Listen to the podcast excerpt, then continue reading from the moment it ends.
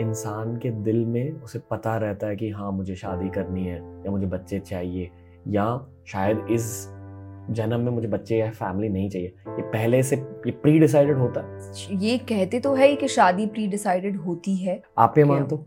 मैं ये मानती हूँ कि इंसान आपको किसी रीजन से मिलता है। तो वैसे ही आपका पार्टनर भी आपको मिलता है। वो चाहे लव मैरिज हो कि अरेंज मैरिज हो आई डोंट नो बट आपको रीजन से मिलते हैं। और कौन शादी के रीजन से मिला है कौन आपको एक लेसन के रीजन से मिला है ये प्री डिसाइडेड होते हैं। मैं कथा में एक बात कहती हूँ कि हर रिश्ता आपको ज़िंदगी में एक ना एक बार धोखा देता है। ओके बोलो। हर रिश्ता लिटरली हर रिश्ता। बट कुछ रिश्तों में आप धोखा ये सोच सकते हैं कि अरे वो मेरे साथ गलत गलत नहीं होगा। फॉर एग्ज़ाम्पल आपको किसी से बहुत प्यार हो गया। आपको लग रहा है कि अब इसके बिना तो मेरी लाइफ हो ही नहीं सकती। उस इंसान की लाइफ ने धोखा दे दिया। क्या? ये बहुत हाई लेवल थॉट थी। एज इन वो चले गए। धोखा ही तो है ना। आपको लग रहा था कि लाइफ अभिनी के साथ है या सब कुछ। धोखा ही है ना। आपको आपके लिए तो ये धोखा ही हुआ कि कैसे हो गया अचानक? तो हर रिश्ता एक ना एक बार धोखा देता है सिवाय उसके। तो आई थिंक ये सच्चा प्यार है और सब कुछ सच्चा है। तो इसको याद रख के बाकी सब प्यार को करिए आप। AJIO presents T R S में फिर से आपका स्वागत है दोस्तों। एक T R S all star Jaya Kishori आज लौट कर आ रही है टी आर एस पर।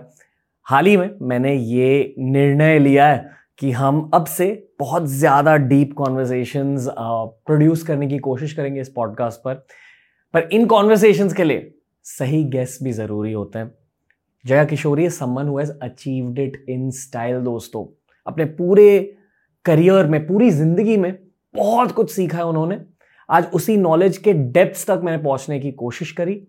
आई एम श्योर कि अगर आपको टी आर एस के स्पिरिचुअल कॉन्वर्सेशन अच्छे लगते हैं तो ये वाली कॉन्वर्सेशन बहुत ज़्यादा अच्छी लगेगी। As usual AJIO presents T R S पर मेरी स्टाइलिंग हुई है। आजियो की वजह से अगर आपको भी इस तरह की स्टाइलिंग करनी है खुद की तो आजियो ऐप डाउनलोड कीजिए और तुरंत फैशनेबल बन जाइए फ़ैशन भैया की तरह। This is Jaya Kishori on T R S enjoy कीजिए। सीखिए और इंस्पिरेशन एक्सट्रैक्ट कीजिए।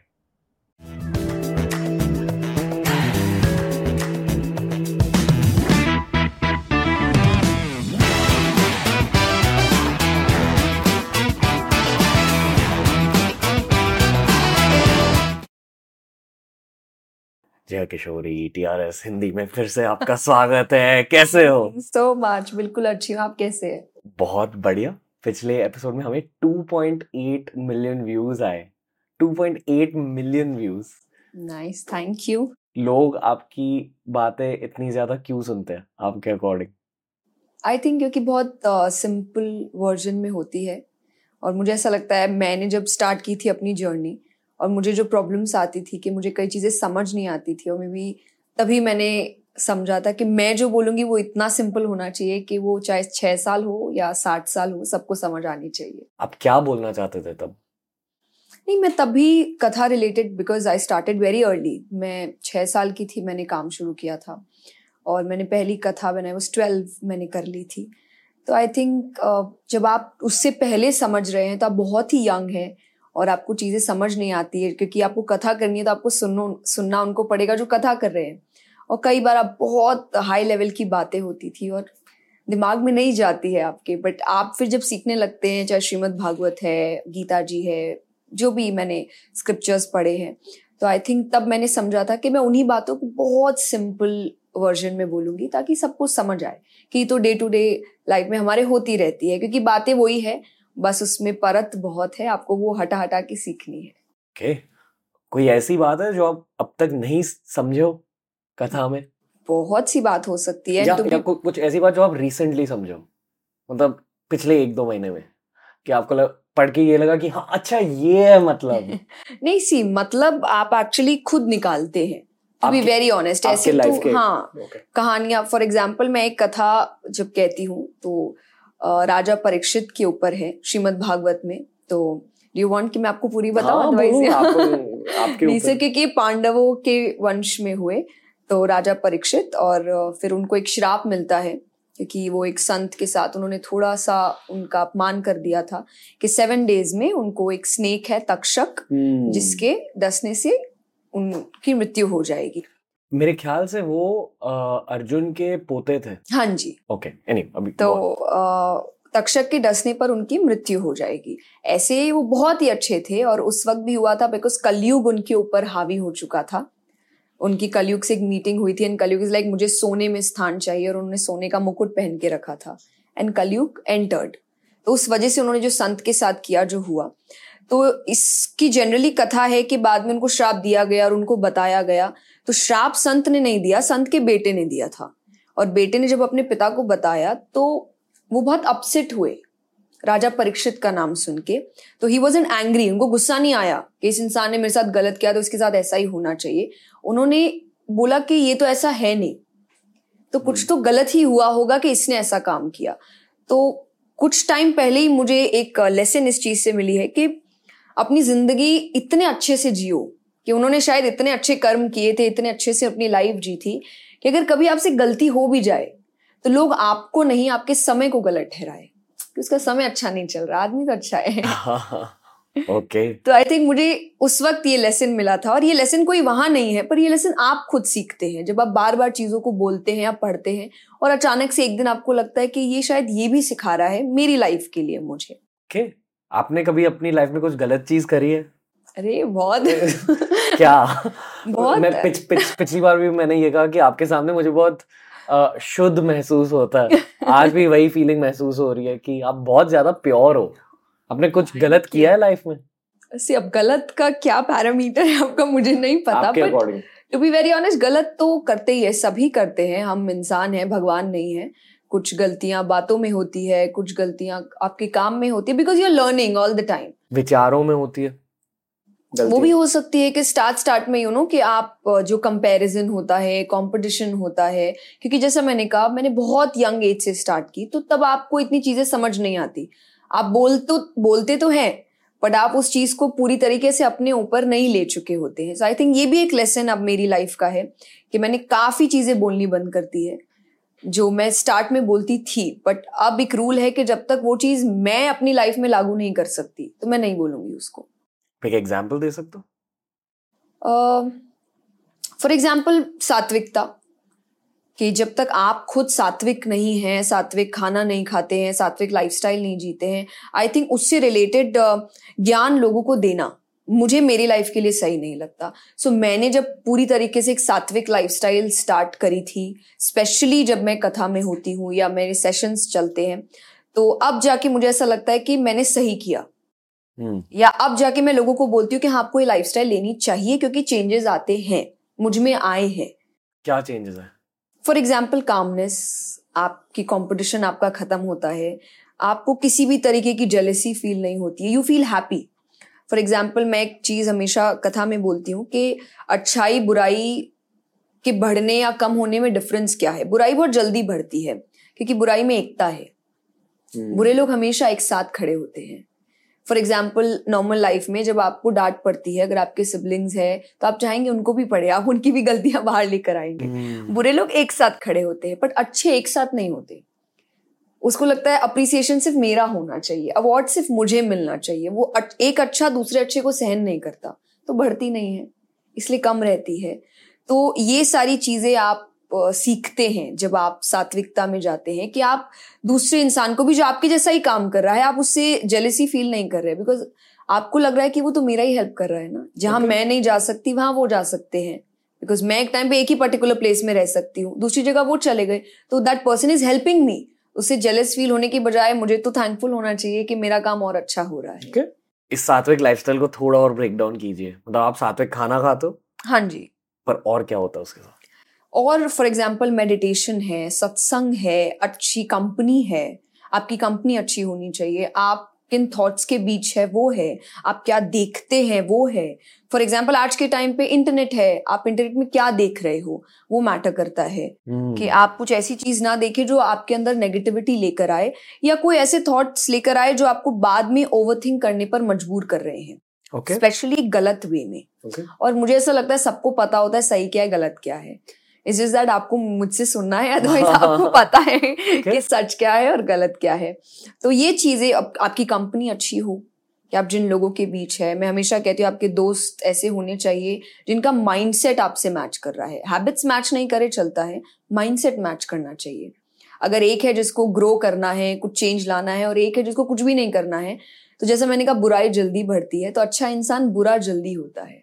बुरा अच्छा टाइम लगेगा क्योंकि उसमें मेहनत लगती है। मुझे ये लग रहा है कि मैं बहुत तामसिक इंसान हूँ इनके सामने।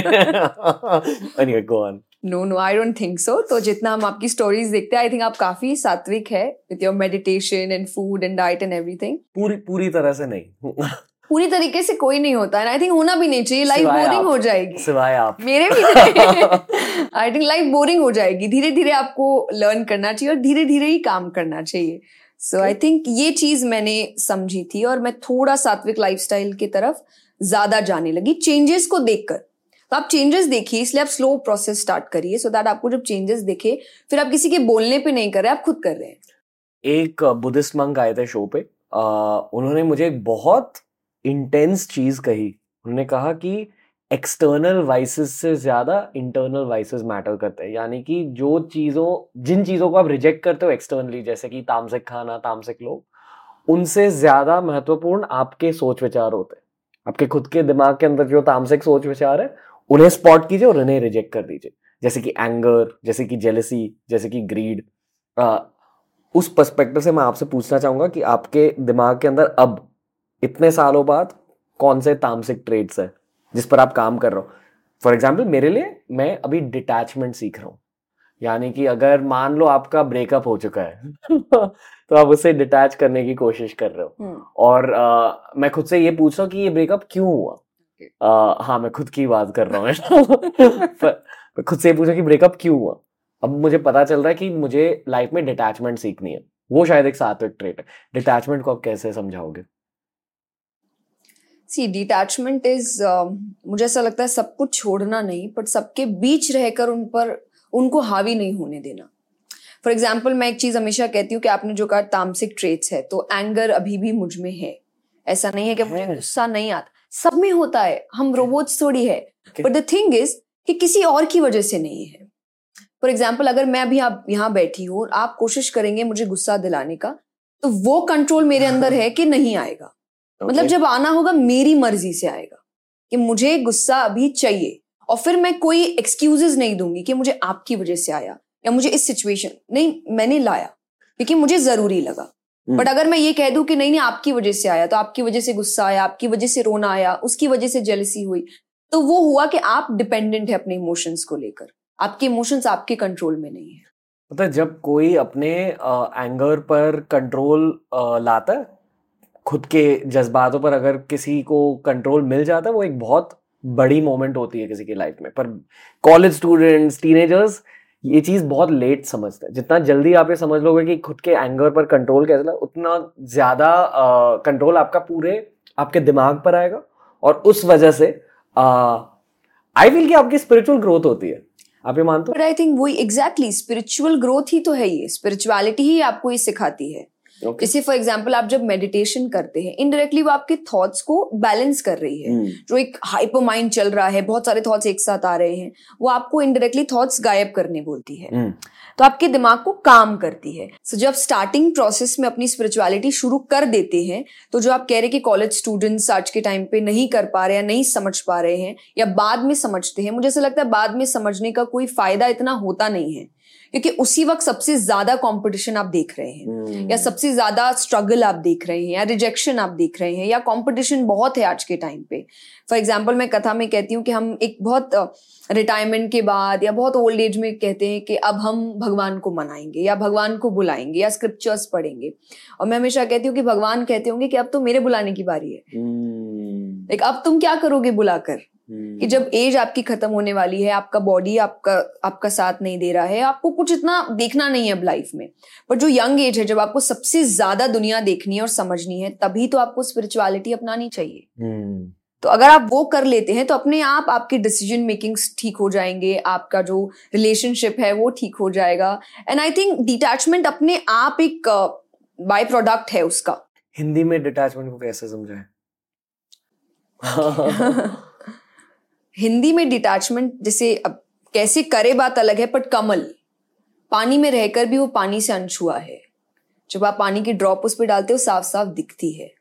और जैसा मैंने आई थिंक हमने ला, लास्ट पॉडकास्ट में बात की थी डिटैचमेंट वही है कि एक मूवी चल रही है। आपको अपने रोल्स निभाने हैं।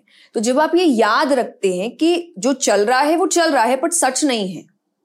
फॉर एग्ज़ाम्पल अभी भी अगर मैं कुछ करी इट्स नॉट दैट कि मैं एंटरटेनमेंट नहीं है या लाइफ में कुछ कर सब कुछ है लग्जरी है एंटरटेनमेंट है फ्रेंड्स है सब कुछ है काम है आपका पर जानते हुए ये सब सच नहीं है एक दिन चला जाएगा और एक दिन कभी भी कल भी जा सकता है और कल मैं भी जा सकती हूँ तो जब आप ये कहीं ना कहीं अपने दिमाग में बस याद रखते हैं कि इतना आप याद भी रखेंगे आपको डिटैचमेंट समझ आ जाएगी okay. कि क्या होता है ये okay. संसार झूठ है बेसिकली झूठ तो है हाँ। तो क्या प्यार भी झूठ है? संसारिक प्यार तो बिल्कुल झूठ है। बट सी झूठ नहीं पर आई वुड से कि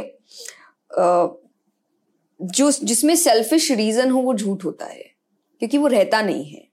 और किसी ना किसी लेवल पे तो जाएगा और ये हम सबको पता है कि फॉर एग्ज़ाम्पल या तो हम ही चले जाएँ तब भी तो एक धोखा। मैं कथा में एक बात कहती हूँ कि हर रिश्ता आपको ज़िंदगी में एक ना एक बार धोखा देता है।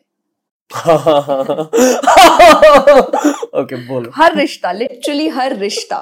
बट कुछ रिश्तों में आप धोखा ये सोच सकते हैं कि अरे वो मेरे साथ गलत गलत नहीं होगा। फॉर एग्ज़ाम्पल आपको किसी से बहुत प्यार हो गया। आपको लग रहा है कि अब इसके बिना तो मेरी लाइफ हो ही नहीं सकती। उस इंसान की लाइफ ने धोखा दे दिया। क्या? ये बहुत हाई लेवल थॉट थी। एज इन वो चले गए।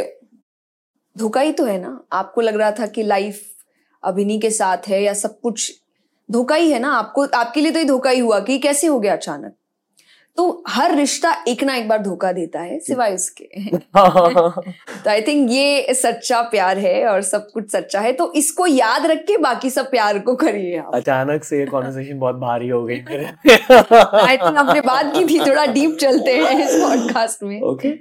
पिछले पॉडकास्ट के बाद मैंने आपके काफ़ी सारे यूट्यूब वीडियोस देखे और मैं ये कहना चाहता हूँ कि आपके अंदर दो अलग इंसान हैं। एक इंसान हमारे सामने बैठा है अब पॉडकास्ट के टाइम ये आपका शायद ह्यूमन फॉर्म है पर स्टेज पे आप बहुत अलग बन जाते हो। आप में आई फील कि कुछ पावर आ जाता है कुछ एनर्जी आ जाती है। Yes. उस जोन के बारे में बताइए। हर किसी के साथ होता है। स्पोर्ट्समैन के साथ होता है मतलब मैदान में। आई फील कि मेरे लिए ये पॉडकास्ट में हो जाता है। मैं एक अलग इंसान बन जाता हूँ पॉडकास्ट के टाइम हम्म। क्योंकि शायद ही मेरा क्राफ्ट है। आ, पर इससे मुझे स्पिरिचुअल एवोल्यूशन नहीं मिल रही। आई आई डोंट नो अगर मिल रही। मैं बहुत कुछ सीख रहा हूँ पर that's about it I feel कि आपके अंदर कुछ अलग सा पावर आ जाता। माता चढ़ जाती है positive way almost in a positive in a positive way बहुत आप बहुत फियर्स बन जाते हो स्टेज पे। आई नो नहीं मुझे ये बहुत नहीं मैंने भी फील किया है to be very honest but I don't know उसका एक्चुअल रीजन क्या है पर एक रीजन जो हम स्टार्ट से सुनते आए हैं और उस वजह से जब मैं पहली बार भी तो उस जिस प्लेस पे मैं बैठती हूँ उसको व्यासपीठ कहते हैं। व्यास जी वेद व्यास जी यानी जो कथा करते हैं उन, उनकी उनकी उनकी जगह है वो। हम्म। तो वो जगह ही कुछ होती है। आई I मीन mean, उस प्लेस को अल्टीमेट प्लेस बोला गया है। वहाँ बैठना मतलब अब अब कुछ बचा नहीं है आपकी लाइफ में। अचीव करने को अगर आपने व्यासपीठ पाली है। तो जब मैं फ़र्स्ट टाइम बैठी थी और मुझे पता भी नहीं था फीलिंग क्या होती है तो बैठते ही उन्होंने जैसे ही स्टार्ट हुआ और मेरे आँसू गिरने लग गए थे। मुझे कुछ नहीं पता बिकॉज़ मैं बहुत यंग थी, उस वक्त ये इमोशन भी नहीं होते आपके अंदर कि जीत क्या है और सक्सेस क्या है और लोग क्या है। बट बस मुझे रोना आ गया था कि कैसे, मैं यहाँ कैसे बैठ सकती हूँ? या ऐसे कैसे हो गया? तो वो प्लेस ऐसी है कि वहाँ बैठने के बाद आई थिंक कुछ होता है कि आप, और कुछ ऐसे थॉट्स होते हैं जो मुझे भी नहीं पता कि मैंने कैसे बोल दिया। hmm. ये तो मैंने कहीं पढ़ा भी नहीं है या अचानक मेरे दिमाग में थॉट कैसे आ गया तो शायद जो आपने कहा वो स्पिरिचुअल ग्रोथ है आप इवॉल्व हो रहे हैं तो वो कुछ तो पावर है उस प्लेस में किसी सेंटेंस बोलने के टाइम आपको आगे के दो तीन सेंटेंस दिख जाते हैं अपने दिमाग में हर बार नहीं कभी okay. अचानक से ओके okay. और तब आपको बाद में लगता है कि ये तो मैंने सोचा नहीं था ये कैसे हो गया okay. तो तब आपकी श्रद्धा आपका फेथ उस प्लेस को लेकर और बढ़ जाता है ओके okay. इस पॉडकास्ट से मैंने एक शब्द सीखा है वो शब्द है आवेशम। मैं कब कभी ये शब्द के बारे में सुना? नहीं। आवेशम एक तांत्रिक शब्द होता है। Okay. यानी कि जैसे मान लो मैं वाईएसएस में मेडिटेशन करता हूँ तो हमारा अल्टीमेट गोल समाधि है। तीन प्रकार की समाधि होती है। निर्विकल्पा समाधि सर्विकल्पा समाधि और महासमाधि। Okay. महासमाधि मतलब आप चले गए अपने बॉडी से। मैं समाधि के बारे में नहीं समझाऊँगा क्यों मैं सवाल पूछ रहा हूँ यहाँ। पर तंत्र में एक गोल आवेशम का होता है, जहाँ आपने इतनी ज़्यादा साधना की, आपने इतनी ज़्यादा पूजा की है। मान लो आप कृष्णा भगवान की पूजा कर रहे हो, पर एक तांत्रिक पाथ से। वहाँ गोल ये रहता है कि कृष्ण भगवान की पूरी एनर्जी, हंड्रेड परसेंट एनर्जी, आपके बॉडी में एंटर होकर आपके बॉडी के साथ एक बन जाए। और जिन लोगों ने असल में इस चीज़ को अचीव किया वो शायद शहरों में नहीं रहते, शायद बहुत दूर रहते। हिमालय में किसी गाँव में। आ, आवेशम बहुत टाइम के बाद किसी को मिल जाता है पर आई फील कि आप जैसे लोगों को जो पब्लिकली भगवान की बातें समझा रहे हैं लोगों को एक सॉर्ट ऑफ़ माइक्रो आवेशम मिल जाता है स्टेज पर.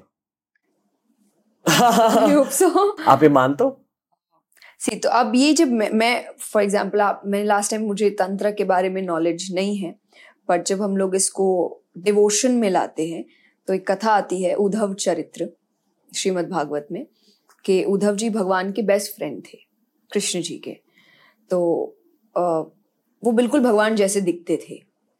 उनका मतलब फीचर्स भगवान जैसे थे, चाल भगवान जैसी थी। अगर वो दूर से आते थे एक बार के लिए लगता था कृष्ण चल के आ रहे हैं। मतलब इतने एक जैसे दिखते थे, वो बहुत ज्ञानी थे। उन्होंने देवताओं ने जिससे ज्ञान प्राप्त किया था उनसे ज्ञान प्राप्त किया था। उनको बस एक चीज़ नहीं समझ आती थी that was Prem.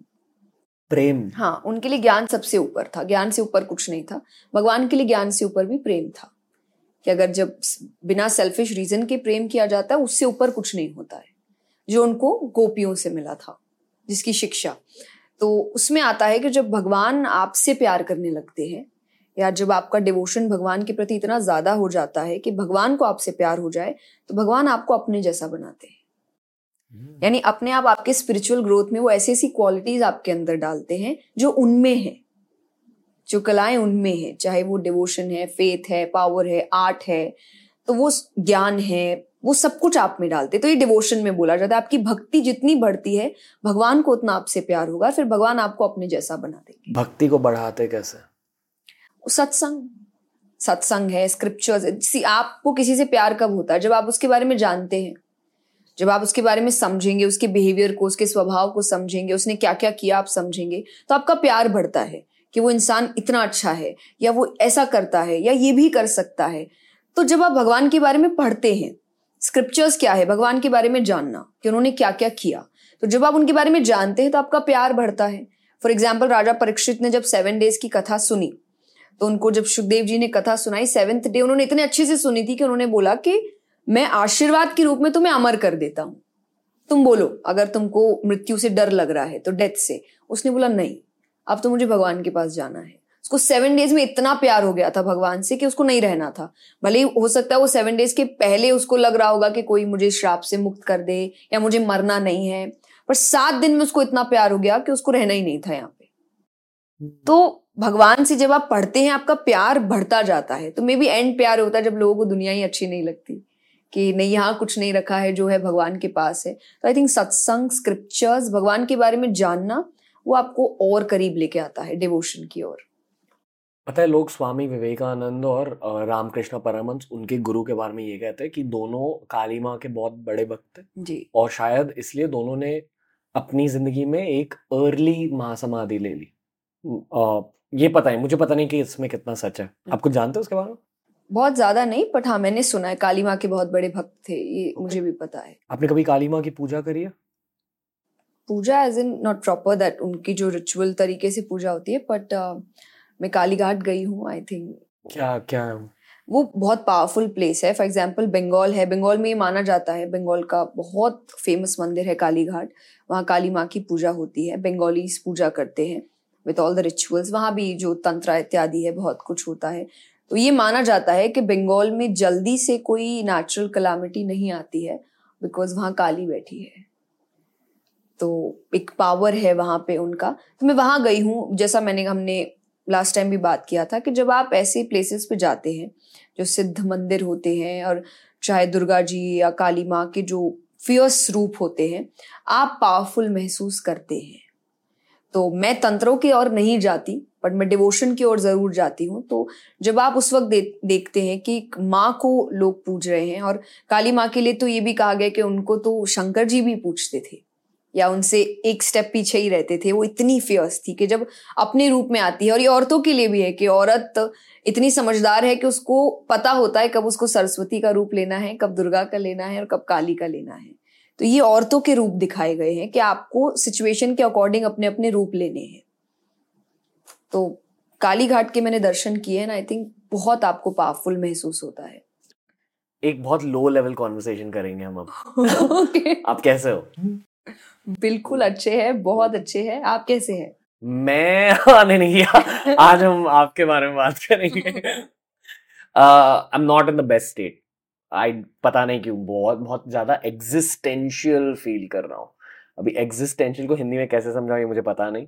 I think वो गूगल कर लेंगे सब। एग्जिस्ट एग्जिस्टेंशियल मतलब मेरे दिमाग में मैं बहुत ज़्यादा वाई वाले सवाल पूछ रहा हूँ। क्यों क्यों कर रहा हूँ ये सब? जिज्ञासा। जिज्ञासा का एक नेगेटिव रूप। मुझे खुद पता नहीं कि इतने सारे नेगेटिव थॉट्स कहाँ से आ रहे हैं। तो ओके okay, मैं समझाता हूँ। अब कॉलेज को खत्म होकर आठ साल हो चुके और मुझे बिल्कुल भी यूट्यूब से ब्रेक नहीं मिली है। मैंने आठ सालों के लिए ऑलमोस्ट हर हफ़्ते ऑन एन एवरेज तीन वीडियो अपलोड किए यूट्यूब पर। और इसी कंसिस्टेंसी की वजह से मुझे ये सब मिला पर uh, मैंने बहुत सारी चीज़ों को सैक्रिफाइस भी कर दिया। और मुझे अब पता चला है कि लव इज़ द आंसर यानी लव इज़ द आंसर को हिंदी में समझाइए। प्रेम ही उत्तर है। अरे हाँ। तो प्रेम ही मंजिल है आई थिंक हाँ। मेडिटेशन भी कर रहा हूँ। सब कुछ ठीक चल रहा है पर पता नहीं आई एम जस्ट मुझे मुझे खुद पता नहीं मेरे दिमाग में क्या हो रहा है। हाँ तो आ, मेरा बेस्ट फ़ेज़ नहीं चल रहा। करियर वाइज सबसे ज़्यादा बेस्ट फ़ेज़ चल रहा है। पर personally I don't know why मैं अभी तीन दिन में फ्रांस जा रहा हूँ। अगर किसी ने मुझे कॉलेज में कहा होता कि एज थर्टी के पहले आप इतनी सारी इतनी ज़्यादा ट्रैवलिंग कर लोगे लाइफ में मैं एक्साइटेड हो जाता पर मैं एक्साइटेड नहीं हूँ जाने के लिए। मुझे ऐसा लग रहा है कि मुझे बस मुझे कुछ नहीं करना मुझे बस अपने रूम में बैठकर रेस्ट करना कुछ हाँ, नहीं करना। कुछ नहीं करना है। बट जाना पड़ रहा है। उसके बाद एक एक महीने के बाद मैं इंग्लैंड जा रहा हूँ विम्बल्डन के लिए। ये बहुत बड़ी चीज़ें हैं मटेरियली स्पीकिंग पर पता नहीं मुझे ज़्यादा कुछ फील नहीं हो रहा है और दो तीन हफ़्ते पहले आ, आ, मेरे दादाजी गुजर गए। वो उन उनकी बहुत वो बहुत टाइम से सफ़र कर रहे थे मतलब उनके इलनेसेस थे पाँच छः सालों से। आ, पूरी फैमिली थोड़ी सी एक्सपेक्ट कर रही थी इस चीज़ को। आ, पर जब एक्चुअली वो मोमेंट आई हमारे लाइफ में तो एक काफ़ी ज़्यादा शैटरिंग मोमेंट थी पूरे फैमिली के लिए। आई फील कि जब कोई इंसान अपने पेरेंट को खो देता अपने माता पिता को खो देता वो एक बहुत इंटेंस चीज़ होती है। तो मेरे पापा और मेरे चाचा को इस चीज़ ने बहुत ज़्यादा हिट करी एंड आई फेल्ट कि as a twenty nine year old man अब मुझे स्ट्रांग होना पड़ा था उस मोमेंट में। आ, तो वो बहुत अजीब सिचुएशन थी। पहली बार ऐसा लगा कि मेरे खुद के पेरेंट्स अब बच्चे बन रहे थोड़े से। तो बहुत सारे इमोशनल चेंजेस हो रहे हैं मेरे खुद के दिमाग में। एंड हाँ तो मैं काफ़ी ज़्यादा हैवी फ़ेज़ से गुजर रहा हूँ। आई थिंक इट्स गुड आप फॉर एग्ज़ाम्पल दो पार्ट्स हो सकते हैं इसमें। फ़र्स्ट पार्ट इज़ कि आप स्पिरिचुअली ग्रो कर रहे हैं। उसका एक एग्ज़ाम्पल होता है जब मटेरियलिस्टिक चीज़ें आपको बहुत ज़्यादा एक्साइट नहीं करती है। यू डूइंग इट क्योंकि जैसा मैंने कहा कि रोल्स है आपको निभाने पड़ेंगे काम करना पड़ेगा। एंड आपको अच्छा भी लग रहा है कि हाँ जो हो रहा है अच्छा है होना चाहिए ये सब चीज़। बट बहुत एक्साइट नहीं करते। Hmm. आपके बैलेंस को खराब नहीं करते। और ये एक बहुत अच्छा वे है शो करने का भगवान का या यूनिवर्स का कि आप स्पिरिचुअली ग्रो हो रहे हैं hmm. कि अब स्पिरिचुअल आई थिंक प्रोग्रेस आपको ज़्यादा एक्साइट करती है रादर देन मटेरियलिस्टिक चीज़ें it's a very good thing second is कि कहीं ना कहीं ये रियलाइज़ करना आज के यूथ को कि पेरेंट्स भी सीख रहे हैं हम्म। या पेरेंट्स को भी कई जगह आपकी हमारी ज़रूरत होती है और जैसे हम बच्चे थे वो भी एक एज बाद वापस बच्चे बनेंगे। जैसा कहा जाता है बच्चे और बूढ़े एक जैसे होते हैं। वो एक ही बात को बार बार रिपीट करना या बार बार सुनना या मे बी कहीं कहीं चीज़ों में अपना बैलेंस खो देना लो हो जाना ये चीज़ें वापस होंगी। तो हमने उनका बचपन नहीं देखा पर अब हमें वापस एक मौका मिल रहा है और अब हमें रिस्पॉन्सिबल बनने का मौका मिल रहा है। तो आई थिंक ये चीज़ नहीं छोड़नी चाहिए। ये हम्म। आपकी लाइफ का सबसे बड़ा वेल्थ होगा। हाँ। एक एक शोल्डर इंजरी भी हुई है जिसके बारे में मैंने आपको अभी जस्ट बताया। जी। उस इंजरी की वजह से मैं एक्सरसाइज नहीं कर पा रहा हूँ योगा नहीं कर पा रहा हूँ मेडिटेशन में भी दिक्कत हो रही है। तो आई फील कि बहुत सारी सिचुएशन साथ में आ चुकी है। बट वो कुछ और आपको करने के लिए मजबूर कर रही होगी। मे बी रेस्ट जो आप चाहते हैं। हाँ हाँ शायद। आ, किसी ने मुझे एक बार कहा था कि कोई भी इंजरी या कोई भी इलनेस कोई भी आपकी बॉडी की समस्या आपको एक्चुअली कुछ सिखाने की कोशिश कर रही है। और जब तक आप ये नहीं सीखोगे वो समस्या आपसे जाएगी नहीं। आ, पर मैं अभी समझने की कोशिश कर रहा हूँ मुझे कुछ आंसर नहीं मिले। बट नो no, मिल जाएगा धीरे धीरे एंड मैं हमेशा कहती हूँ अपने आंसर्स आप खुद क्वेश्चंस आपको पता होते हैं और उसके आंसर्स भी आप ही के पास होते हैं। hmm. हम दूसरों के पास ज़रूर ढूंढते हैं हमें बिट्स एंड पीसेस में वो आंसर्स मिल भी जाते हैं पर फिर भी जोड़ना आपको पड़ता है। जो पजल है वो आप ही को जोड़ना पड़ेगा कोई और आपके लिए जोड़ नहीं सकता और जो जोड़ेगा वो अपने एक्सपीरियंस के अकॉर्डिंग जोड़ रहा है आपके नहीं। फॉर एग्ज़ाम्पल मैंने आपकी लाइफ नहीं जी है। हाँ मैं क्वेश्चन समझ सकती हूँ, मैं एक आंसर बना सकती हूँ। वो आंसर मेरे एक्सपीरियंस के अकॉर्डिंग है। मेरी लाइफ पे डिपेंड करता है। आपकी नहीं, क्योंकि मैं आपकी लाइफ नहीं जानती। तो वो आंसर आपको ही ढूंढना पड़ेगा। बट ये समझना जो आपने बोला, ये लोग जल्दी से नहीं समझ पाते। उनका ये रहता है, मेरे साथ ही क्यों? बट आई थिंक मेरे साथ ही क्यों क्वेश्चन नहीं होना चाहिए? बस क्यों क्वेश्चन होना चाहिए? क्योंकि सिर्फ़ इंजरी नहीं, आपके लाइफ में जो भी होता है, वो किसी रीजन से होता है। और ये भगवान कहते हैं कि जो भी हो रहा है ये मत सोचो कि क्यों हो रहा है ऐसा क्यों हो रहा है। सब कुछ पहले से बनाया हुआ है और कुछ सिखाने के लिए तुमको कि यहाँ पे अभी इस वक्त ये सीखने की आपको ज़रूरत है इसीलिए वो सिचुएशन आया है। चाहे वो सैड है चाहे वो हैप्पी भी है हैप्पी हैप्पीनेस के टाइम भी आप सिर्फ़ सेलिब्रेट करने में मत रहिए। ये भी क्यों आया है जानने की कोशिश करिए ताकि आप आगे भी इस सिचुएशन को बार बार ला सके। और जो प्रॉब्लमैटिक सिचुएशन से आप दिक्कत देने वाली है वो ये समझना क्यों आया है ताकि आगे ना आए। जब आप मिस्टेक से नहीं सीखते हैं तो वो आप बार बार करते हैं और बार बार सफ़र करते हैं। आप कभी ऐसे फ़ेज़ से गुजरो जहाँ बहुत सारी चीज़ें गलत होती है आपके लाइफ में एक साथ? आई थिंक सबकी होती है और हर कुछ टाइम में होती रहती है कि आप फॉर एग्ज़ाम्पल जब कोविड का टाइम आया था तब बैक टू बैक आपकी सब चीज़ें कैंसिल हो रही थी आपके सारे प्रोजेक्ट्स कैंसिल आई थिंक जब कोविड हिट हुआ था लॉकडाउन अनाउंस हुआ था वो साल मेरी लाइफ का बेस्ट साल होने वाला था। मतलब मेरे पास बहुत प्रोजेक्ट्स मेरे प्लान आउट थे, बहुत सा काम प्लान आउट था, नई चीज़ें प्लान आउट थी एंड मुझे ऐसा लगा था ये साल तो बेस्ट होने वाला है मेरी लाइफ के। कट टू आप कुछ भी नहीं कर रहे हैं। लिटरली कुछ भी नहीं, और जिसकी मुझे हैबिट नहीं थी। मतलब मैं आई डोंट थिंक सो एक हफ़्ते से ज़्यादा कभी अपने घर पर बैठी हूँ। एक हफ़्ता भी मैं ज़्यादा कह रही हूँ कि एक साथ आप एक हफ़्ता बैठ रहे हैं। मेरे साथ ऐसा नहीं हुआ था, कभी भी नहीं हुआ था। तो मेरे लिए एक बहुत बड़ा आई थिंक चेंज था कि आपका एक डेढ़ साल आई थिंक मे बी दो साल आई वुड से क्योंकि इवेंट्स प्रॉपरली होते नहीं थे और दो साल आप घर पे बैठे हैं। बट uh, उस वक्त मैंने ऐसा कुछ किया जो मैं अभी बता नहीं सकती बट uh, जल्दी पता चलेगा। लेकिन मैंने ऐसा कुछ किया जो मैं सोच भी नहीं सकती थी कि मैं करूँगी। Okay. तो मुझे तब समझ में आया कि अगर इवेंट्स होते तो शायद मैं वो चीज़ नहीं कर पाती क्योंकि मेरे पास इतना टाइम नहीं होता। कभी अभी भी नहीं है। अब अगर मुझे कोई कह दे कि तो मेरे पास टाइम नहीं है उतना मैं इतना बैक टू बैक ट्रैवल में हूँ। बट वो उस वक्त ज़रूरी था। पर अगर मैं सिर्फ़ रोने में रहती कि इवेंट्स नहीं है सब कैंसिल हो गया है क्या कर सकते हैं? तो उस वक्त मेरे पापा ने मुझे बोला था नहीं है। तो अभी तक तो तुम कहती थी ना कि तुमको इस चीज़ का टाइम नहीं मिलता इस चीज़ का नहीं मिलता तुम बहुत बिज़ी अब तो टाइम ही टाइम है अब करो।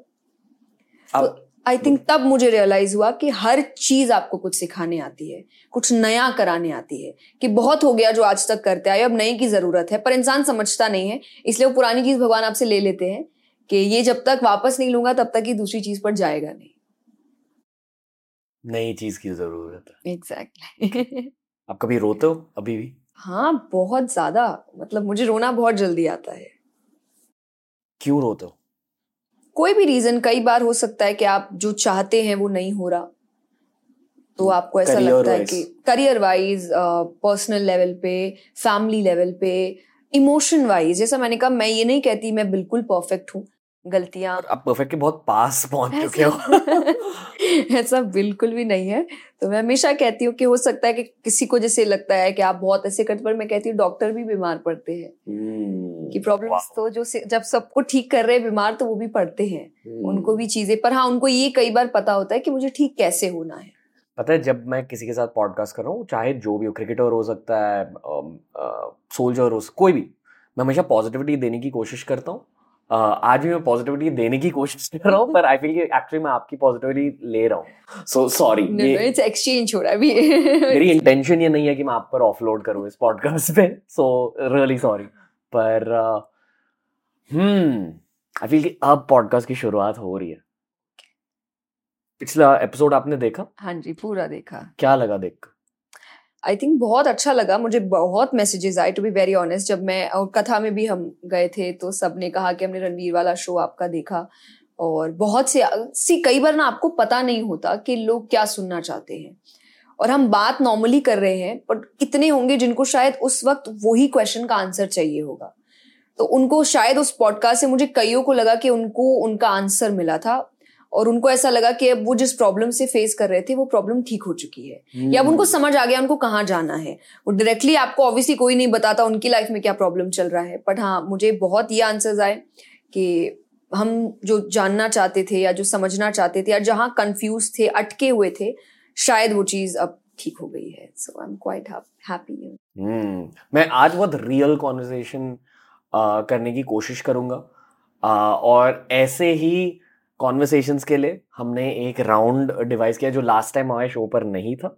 आ, आज मैं आपके सोल के अंदर जाकर आपसे सवाल पूछूँगा। पर उसके पहले हमारी एक सेगमेंट है जिसका नाम है आज you presents keep it casual बहुत रिलैक्स सेगमेंट है। मैं आपसे सवाल पूछूँगा आपको जवाब देना और फिर मैं टेंजेंशियल सवाल भी पूछूँगा। ठीक है? तो I you ready yes let's hit it Jaya Kishori are you ready for आज यू प्रेजेंट की कैजुअल ओके ज़्यादा सोचना नहीं है ठीक है? क्वेश्चन नंबर वन अगर आप अपने बच्चों को सिर्फ़ एक चीज़ या एक ह्यूमन वैल्यू सिखा पाए तो वो कौन सी चीज़ होगी या कौन सा ह्यूमन वैल्यू होगा? कीप लर्निंग और कुछ नहीं. Okay. जीत हार मायने नहीं रखता. कीप लर्निंग क्वेश्चन टू इन शब्दों को सुनकर आप क्या सोचते हो? आपको तुरंत बताना है। अब मैं एक शब्द कहूँगा फिर आप एक शब्द कहो। ठीक? कृष्णा। सब कुछ। प्यार। कृष्णा। स्पिरिचुअलिटी ओह ओके अब ये ये थोड़ा सा टफ हो सकता है। पर आई थिंक जीने का तरीका। Okay okay. कथा। कार्य। जया। आई थिंक माँ दुर्गा क्योंकि जया उनका नाम है और wow. मेरी दादी ने मेरा नाम इसलिए रखा था क्योंकि वो उनकी बहुत बड़ी भक्त थी। Okay okay. कहते कि किसी का नाम उनकी लाइफ पर एक इम्पैक्ट छोड़ देता है। एज जो आपका नाम होता है आपकी पर्सनैलिटी भी आपके नाम की तरह बन जाती है। आप ये मानते हो? हो सकता है बट मैं यहाँ ये ज़रूर मानती हूँ कि आपकी पहचान होती है तो ये बहुत सोच समझ के रखनी चाहिए कि आपको बार बार उसी नाम से बुलाया जाता है। वर्ड्स में पावर होते हैं कि आपको कौन किस नाम से उसका क्या मीनिंग है तो बहुत मायने रखता है तो मीनिंगफुल नाम होना चाहिए। कृष्ण भगवान के अलावा आपके तीन सबसे फेवरेट भगवान कौन है और क्यों? ओके तो Shyam Baba to be very honest ये खाटू श्याम जी में है और उनको कृष्ण जी ने ही आशीर्वाद दिया था कि तुम मेरे ही नाम से कलयुग में जाने जाओगे। तो ये खाटू श्याम जी में तो मैं एक्चुअली कृष्ण जी सब कुछ है और मैं सबसे ज़्यादा खाटू श्याम जी जाती हूँ। Like every year it's routine thing मैं कभी मिस नहीं करती। हर साल मुझे जाना है। कौन कौन मतलब एक ये महाभारत में एक कैरेक्टर हुए तो और उन्होंने जिन अगर आपने सुना होगा तो उनको हारे का सहारा बोला जाता है। तो अपनी मॉम को बोल के गए थे महाभारत में कि मैं युद्ध के लिए जा रहा हूँ जो हारेगा मैं उसके साइड खड़ा रहूँगा। तो जब वो आता और वो बहुत पावरफुल थे तो भगवान उनका टेस्ट लेने भी आए थे। और भगवान ने कहा था कि ये जो पेड़ है इसको एक तीर से सारे पत्ते भेद करके दिखाओ। तो उन्होंने बोला मैं कर सकता हूँ। भगवान ने एक पत्ता लेके अपने पैर के नीचे रख लिया और उन्होंने एक तीर से सब में भेद किया फिर वो तीर भगवान के पैर के पास घूमने लगा। हम्म। भगवान ने पैर हटाया उसने उसमें भी भेद किया। तो भगवान लाइक कि अब अगर ये जो इसने कहा है वो करेगा तो हारेंगे तो कौरव। हम्म। तो कौरवों के साइड खड़े हो जाएगा तो वो नहीं कर सकते थे। तो भगवान ने उनसे फिर एक चीज़ मांग ली थी और वो था कि उन्होंने अपने सर का दान दे दिया था। और फिर उनके सर को सबसे ऊपर रखा गया था कि वो पूरा युद्ध देखेंगे। और क्योंकि उन्होंने ये सैक्रिफाइस किया था तो भगवान ने उनको बोला था, कलयुग में तुम मेरे नाम से जाने जाओगे और सबसे ज़्यादा जाने जाओगे। तो खाटू श्याम जी, श्याम बाबा तो वहाँ बहुत every year I think fifteen twenty lakh लोग आते हैं दर्शन के लिए। जो वहाँ फागण का समय होता है जो मेन ये राजस्थान में है खाटू श्याम जी सिक्कर के पास। तो वहाँ मैं बहुत जाती हूँ तो खाटू श्याम जी आई थिंक श्याम बाबा को सबसे ज़्यादा मानती हूँ राधा जी। और आई थिंक देन क्यों भी बताना आपको? राधा जी आई थिंक क्योंकि वो प्यार की मूर्ति है आप प्रेम उनसे सीखते हैं। भगवान के जीवन के भी प्रेम की जो भी बातें हैं वो उन्हीं से आती है। तो सबसे ज़्यादा प्रेम आप सीखते हैं तो आप उन्हीं से सीखते हैं। और देन um, शंकर जी क्योंकि आई थिंक वो सब कुछ है पूरा अंत वो ही लेकर आते हैं। और श्री राम उनकी पूजा करते हैं श्री कृष्ण उनको पसंद करते हैं वो श्री कृष्ण को पसंद करते हैं। तो सारे भगवान सबसे ज़्यादा उनको ही पसंद करते हैं। और वही सब कुछ है महाकाल सर्वशक्तिमान तो। शिव जी के बारे में मैं बचपन में ज़्यादा समझता नहीं था। और जितनी ज़्यादा मेरी उम्र बढ़ रही है और इस पॉडकास्ट के तो मैं बहुत ज़्यादा समझ रहा हूँ। उनका प्रेजेंस बहुत ज़्यादा आ चुका मेरी लाइफ में। और बदलाव भी आता है। आ, कहा जाता है कि आप उनसे जो भी मांगो वो दे देते ये मैंने सच में महसूस किया बहुत ज़्यादा। इसलिए अब मैं सिर्फ़ एक चीज़ माँगता हूँ उनसे कि वो मेरे पास रहे बस। आ, बाकी सब मिल जाता है। जी। ओके। अगला सवाल थोड़ा सा लाइट सवाल है। Okay. एक डे ऑफ़ पर जया किशोरी क्या करना पसंद करती है? फैमिली के साथ रहना। खाना एक साथ खाना चाय एक साथ पीना कुछ ना कुछ कोई वेब सीरीज़ भी देख रहे हैं तो मोस्टली हम चार है फैमिली में बस हम चारों एक साथ ही देखते हैं। क्या देखते हो आप? कुछ भी कोई नई मूवी आएगी तो हम एक साथ देखेंगे Okay. कोई अच्छी वेब सीरीज़ निकलेगी तो हम बताते हैं ये अच्छा निकला है आज Okay. कुछ भी नहीं पूरे दिन। तो बैठ कर आपकी सबसे फेवरेट वेब सीरीज़ कौन सी आई थिंक अभी तक तो स्पेशल ऑप्स ओपीएस जो भी उसको बोला जाता है। बट हाँ अभी तक मैंने बेस्ट वही देखा है कि जो हमने. सबने साथ में मिलके देखा था और हम सबको बहुत अच्छा लगा था। आप यूट्यूब कंटेंट भी कंज्यूम करते हो? हाँ जी। क्या कभी क्या देखते हो यूट्यूब पर? मोस्टली कथा रिलेटेड तो मैं राजेश्वरानंद जी को बहुत देखती हूँ। उनकी कथाएँ मुझे बहुत अच्छी लगती है क्योंकि वो बहुत वो भी बहुत सिंपल वर्जन में बहुत अच्छी बातें कहकर निकल जाते हैं। तो मैं उनको अब है नहीं बट मैं उनको बहुत सुनती हूँ। मैं टू बी वेरी ऑनेस्ट मैंने आपका भी बहुत कंटेंट देखा है।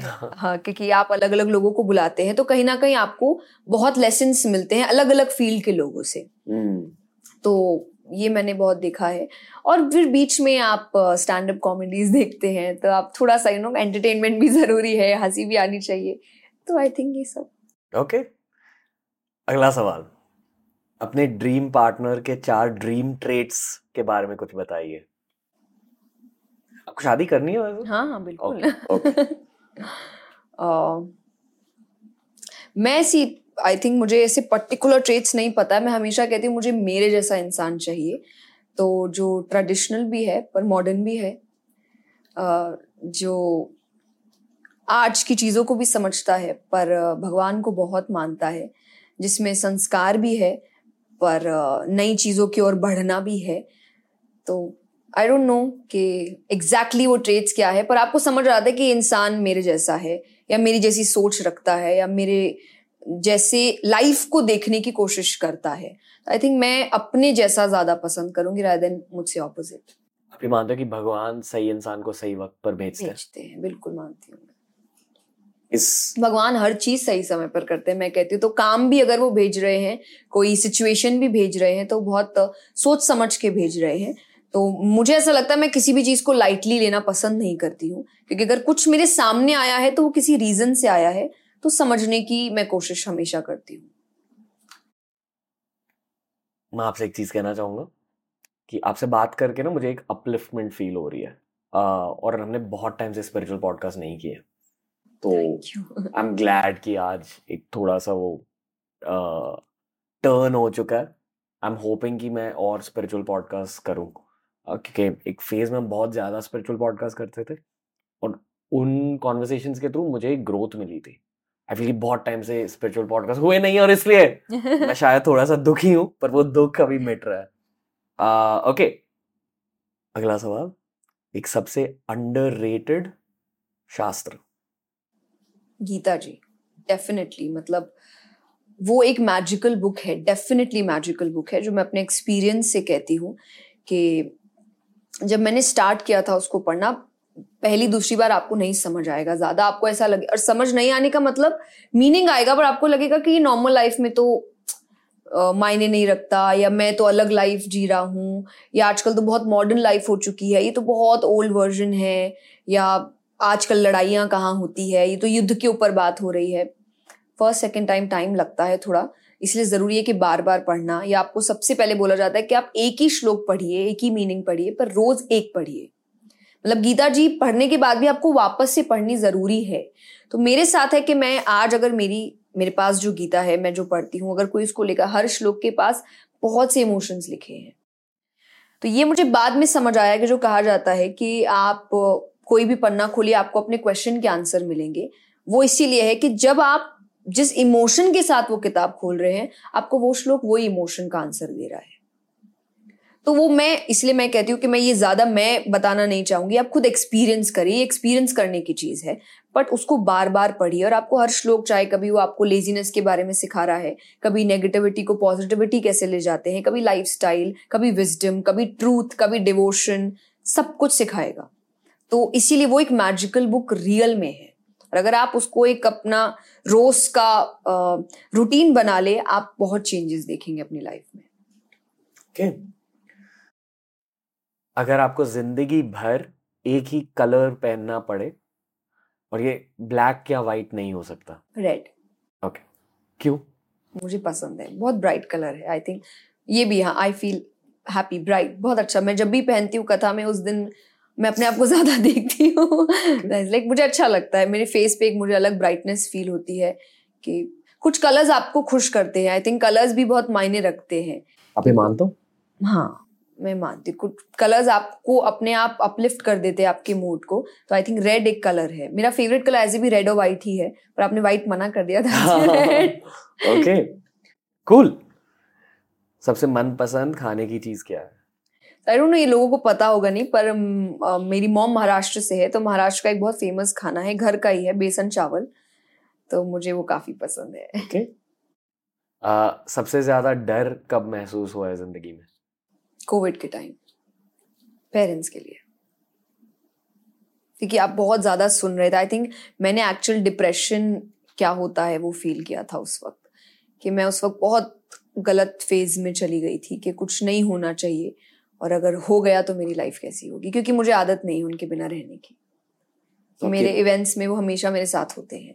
कथा में भी कोई ना कोई एक पेरेंट हमेशा मेरे साथ होता है। तो मैं हमेशा कहती हूँ कि मैं अपना घर साथ लेके चलती हूँ। इसलिए मुझे घर की ज़्यादा याद नहीं आती है। क्योंकि मेरे पेरेंट्स मेरे साथ रहते हैं। मैं उन्हें अलग नहीं रखती या दूर नहीं रखती और मुझे हैबिट नहीं है इस चीज़ की। तो जब आप उस वक्त इतने न्यूज़ सुन रहे थे तो एक हिट करता है ना जो लाइफ की सच्चाई है दैट इज़ डेथ पर सोचते नहीं उसके बारे में। बट फिर कभी अगर आप सोचने बैठे तो वो एक अलग दरवाज़ा खोल सकता है नेगेटिव फीलिंग का कि उसके बाद लाइफ कैसी होगी। तो आई थिंक वो फ़ेज़ मेरा बहुत टफ था। कैसे डील किया? डील अपने आप को समझा के कि ये सच है यही सच है। एंड देन जैसा मैंने कहा मेरा डील करने का तरीका है सत्संग भजन भगवान स्क्रिप्चर्स इन चीज़ों को समझना। बट हाँ आई वुड से कि एक कहानी मेरे पापा ने मुझे सुनाई थी। ये I think so Gautam Buddha की कहानी है कि एक, वो जिस गाँव में थे, वहाँ पर कोई व्यक्ति आया और उसने कहा कि मेरी मॉम की डेथ हो गई है और आप तो सब कुछ कर सकते हैं ना तो आप प्लीज़ उनको वापस ज़िंदा कर दीजिए। तो उन्होंने बोला, मैं कर दूँगा। बस तुम्हें मेरा एक काम करना है। बोले, क्या करना है? बोले, मुझे तुम्हें इतने इतने चावल ला के देने हैं, किसी भी घर से। बोला, बहुत ईजी है, मैं तो किसी भी घर से ले आऊँगा। बोले, नहीं, उस घर से जहाँ किसी की मृत्यु नहीं हुई आज तक। बोला दैट्स नॉट पॉसिबल एग्जैक्टली तो तुम्हारा घर नया नहीं है ना। हर घर में हो रहा है। ये रीत है। होना ही पड़ेगा। तुम्हें इसका सामना करना ही पड़ेगा। तो तुम्हें समझना पड़ेगा कि ये आएगा। आज नहीं, कल कल नहीं, परसों, दस साल बाद। बट इसका मतलब ये नहीं, आज का टाइम खराब कर दो। तो आज हमें जो टाइम साथ में मिला है, क्योंकि हम इवेंट्स में भी नहीं बात हम फैमिली में साथ में है। मैं उस वक्त साथ रहने की बजाय ये सोची कि अगर कुछ हो गया तो क्या होगा? जो कब होगा पता नहीं। तो जो आज का टाइम है आप उसको क्यों खो रहे हो? ये सोच करके बाद में क्या होगा? मेरे दादाजी के गुजरने के पहले डेथ को लेकर मेरा माइंडसेट बहुत अलग था। उस माइंडसेट से अगर मैं आज सोचता तो मैं अब आपसे ये पूछता कि हमें डेथ इतनी बुरी क्यों लगती है? पर एक्चुअली एक्सपीरियंस करने के बाद अब पता चलता है कि एक वैक्यूम फील होता है आपके रिश्तेदारों का आपकी लाइफ में। पर फिर भी मैं आपसे ये पूछना चाहूँगा कि समाज डेथ के बारे में डेथ को इतना बुरा क्यों मानता है? क्योंकि वो कहीं ना कहीं आप जो एक उम्मीद लाइफ से अपने रिश्तों से बना के रखे हैं वो तोड़ देता है। रिश्तों से उम्मीद? हाँ आप फॉर एग्ज़ाम्पल आपके पेरेंट्स आप एक उम्मीद है कि ये मेरे साथ हमेशा रहेंगे। हम फॉर हमेशा कहते हैं बट एक्चुअली फॉर कोई रिश्ता होता नहीं है क्योंकि डेथ है। कोई भी चीज़ फॉर नहीं हो सकती। और सबसे बड़ी बात डेथ कब आएगी ये भी आपको नहीं पता है। तो वो डेथ आपके उस मैजिकल uh, वर्ल्ड को खराब कर देता है। hmm. जो आप सोचते आ रहे कि ऐसा होगा। उम्मीद hmm. किसी भी चीज़ से लाइफ से भी आपके ऐसा होगा। उस ऐसा होने में बहुत लोगों का भी तो सपोर्ट uh, है ना कि ये इसमें साथ होंगे फैमिली साथ होगी पार्टनर साथ होगा या आपको जो हेल्प कर रहे हैं काम में वो साथ होंगे। और कोई एक भी अगर उसमें से हट गया तो आपका वो पिक्चर खराब हो जाता है ना। तो इसीलिए जो चीज़ आपकी को खराब कर रहा है आपको अच्छा नहीं लगता। दूसरा इज़ आप जो एक इमोशन जोड़ के रखे हैं सबसे वो इमोशन इतना हाई लेवल का है कि आप उनके बाद टूट जाते हैं। तो शायद वो बार बार आना या किसी ना सिचुएशन में आना भगवान का एक तरीका आपको बताने के लिए कि जो हो अकेले ही हो। अटैचमेंट डिटैचमेंट हाँ। कि रहना है बट फिर भी जानना जो मैंने कहा बैक ऑफ़ द माइंड आपको जानना है अकेले ही आए थे अकेले ही जाओगे। इसलिए सिचुएशंस को अकेले ही हैंडल करना पड़ेगा। ओके वाओ तो ये पूरा पॉडकास्ट अटैचमेंट और डिटैचमेंट के बारे में बन रहा है। हाँ जी। ऑलराइट आपके अनुसार जया किशोरी को लेकर लोगों के मन में तीन गलत फहमियाँ क्या है? मिसकंसेप्शंस अबाउट यू कि मैं एक साधु या संत हूँ जिसने वैराग्य आप हो। नहीं। सी आप मेंटली अगर इस बात को बोलते हैं तो मे बी आप एक फिर भी मैं नहीं मानती इस चीज़ को क्योंकि मुझे ऐसा लगता है कि नहीं बहुत बड़ी पदवी है और मैं अभी उस जगह के लिए तो बिल्कुल भी लायक नहीं हूँ, क्योंकि मैं अभी भी बहुत सीख रही हूँ। जस्ट बिकॉज़ मैंने बहुत यंग एज से शुरू किया था तो मे भी कई बार होता ना कि आप अपनी ही चीज़ों से बहुत कंफ्यूज होते हैं तो आप अपने ट्रैप से पहले बाहर निकल रहे हैं कि हाँ पहले जो सीखा, अब नई चीज़ें सीख रहे हैं और अब आपको समझ रहा है पहली कुछ चीज़ें सही नहीं थी तो अब उससे बाहर निकल रहे हैं। तो आई थिंक आई वुड से कि मैं एक साधु या संत हूँ, और बाहर से तो बिल्कुल भी नहीं हूँ। तो जो एक एक मिसकंसेप्शन है उनके हिसाब से तो मुझे ऐसा लगता है जो मैं बार बार कहती भी रहती हूँ कि मैं नहीं हूँ मैंने वैराग्य नहीं लिया है मैं शादी करूँगी मेरी फैमिली होगी सब कुछ होगा। और एक बहुत ही नॉर्मल जैसे आपके हमारे घर में बच्चे होते हैं मैं बिल्कुल वैसी हूँ। एक ये है आ, दूसरा हो सकता है जो मैं आपने कहा कि बहुत बहुत नॉलेज है और एकदम एक सागर है नहीं है ऐसा कुछ। और आप मुझ जैसे आप भी बन सकते हैं। और उसमें बस इतना है कि आपको आपके काम के प्रति थोड़ा सा डेडिकेटेड होना पड़ेगा। क्योंकि मैं डेडिकेटेड बहुत हूँ और मैं सैक्रिफाइसेस मेरे लिए मायने नहीं रखते। अगर मेरे काम में वो हेल्प कर रहा है मुझे because I love my work तब मैंने बहुत चीज़ें सैक्रिफाइस की अपनी लाइफ में और बहुत इंपॉर्टेंट चीज़ें जो वापस कभी नहीं आएगी। फॉर एग्ज़ाम्पल मेरा बचपन, मैंने वो सैक्रिफाइस किया है। क्योंकि मैंने यंग एज तो मुझे पता वापस नहीं आएगा पता इट्स ओके okay. क्योंकि जो मेरे पास है बहुत इंपॉर्टेंट है। वो लोगों को, कईयों को चाहिए। फॉर एग्ज़ाम्पल चाहे वो मेरा खुद का दिमाग है, मेरा बिहेवियर है माइंड सेट है, कि हमें वो चाहिए। मुझे ऐसा लगता है वो उसी का बाय प्रोडक्ट है, क्योंकि मैंने उन चीज़ों को देखा है। तो कि आप नहीं बन सकते, या ये बहुत ही हैवी काम है और आप इसको ये बोल के छोड़ दो कि, नहीं नहीं, ये तो हमारे बस की बात नहीं और समवन स्पेशल ऐसा कुछ भी नहीं है। आप मेहनत करो तो आपको सब मिल जाता है। थर्ड आई आई थिंक इतना ही और एक थर्ड कुछ ऐसा अजीब अगर नेगेटिव सा कुछ हो तो मैं नहीं हूँ वैसी आई वुड से कि मैं बहुत ही पॉजिटिव हूँ और uh, मुझे पॉजिटिव रहना अच्छा लगता है मुझे नेगेटिविटी या उन चीज़ों से दूर रहना काफ़ी पसंद है। इसलिए कई चीज़ कई इंपॉर्टेंट चीज़ें मैं मेरे मुझसे छूट जाती है। बट मुझे ऐसा लगता है कि नहीं ठीक है कोई कुछ कुछ लोग होने चाहिए जिनके पास आके आप सिर्फ़ हंसे या आप मुस्कुराए। एंड मुझे वो इंसान बनना पसंद होगा कि जहाँ आके आपको सिर्फ़ खुशी महसूस हो और कुछ भी नहीं। Okay okay. um, एक इंसान में आप पहले फ़र्स्ट इंप्रेशन में कौन सी तीन चीज़ों को नोटिस करते हो? बात करने का तरीका? लाइक पर्सनालिटी वाइज कैसे बात कर रहे हैं? आँखें? आँखें क्योंकि कहा जाता है कि आप स्थिरता और चंचलता देखते हैं कि अगर जो आँखें स्थिर होती है वो हो सकता है कि काफ़ी ज़्यादा स्पिरिचुअलिटी की ओर जाती है और जो बहुत चंचल होती है वो उनका माइंड आई थिंक बहुत कंफ्यूज है बहुत भाग दौड़ रहा है तो वो शो करता है कि अभी थोड़ा सा स्पिरिचुअल प्रोग्रेस नहीं हुई है। तो आँखें आई वुड से बात करने का तरीका एंड वाइब वो आपको आ जाती है। मतलब मैंने मैं कई लोगों से मिली हूँ और एक दो तो ऐसे जिनसे मैंने कभी बात भी नहीं की है but you just don't feel good when you around them क्यों? आई थिंक वो एनर्जीज होती है कि उनका वो बाहर नहीं आया है but I think maybe कोई नेगेटिव एनर्जी है आसपास या वाइब है गलत या मैं ऐसा मानती हूँ कि जब आप ऑनेस्ट नहीं होते हैं तो जो रियलिटी में जो इंसान वाइब्स को समझता है वो फील कर जाता है। फॉर एग्ज़ाम्पल बच्चे आई वुड से बच्चे वाइब समझते हैं। आप बच्चों को गोद में बैठाइए अगर जिसको नहीं बैठना होगा वो नहीं बैठेगा आपके पास। Hmm. वो पूरी बॉडी इधर उधर कर देगा पर वो आपके पास नहीं बैठेगा। और जिसको बैठना होगा वो चुपचाप आके आपकी गोद में अननोन की गोद में भी जाके बैठ जाएगा। आई थिंक बच्चे वाइब बहुत समझते हैं और इसलिए बच्चों को भगवान का रूप कहा जाता है कि वो आई डोंट नो पहचान जाते हैं सच्चे लोगों को। आई थिंक सच्चाई आई वुड से कि वो वाइब होती है। तो कई बार जो लोग सच्चे नहीं होते, बाहर से बातें बगैर, अंदर से वो इतने अच्छे नहीं है या उनके थॉट्स अच्छे नहीं है, मुझे लगता है शायद मुझे वो वाइब समझ आ जाती है। Okay okay. आखिरी सवाल। जया किशोरी को सफलता क्यों मिली? तीन सेंटेंसेस में बताइए पहला क्योंकि वो सब जैसी है। दूसरा उसने बहुत मेहनत की है। और तीसरा उसने भगवान का साथ नहीं छोड़ा है। भगवान का साथ नहीं छोड़ा? कोई भगवान का साथ क्यों छोड़ेगा?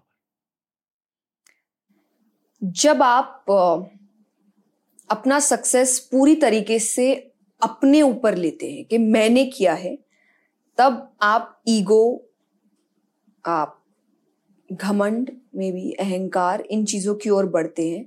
जैसे जैसे आप नेगेटिव फीलिंग की ओर बढ़ते हैं आप भगवान से दूर जाते हैं। hmm. तो मैं हमेशा कहती हूँ कि मैंने एक्चुअली मेहनत की है बट ये सब सिर्फ़ मेरी मेहनत नहीं है।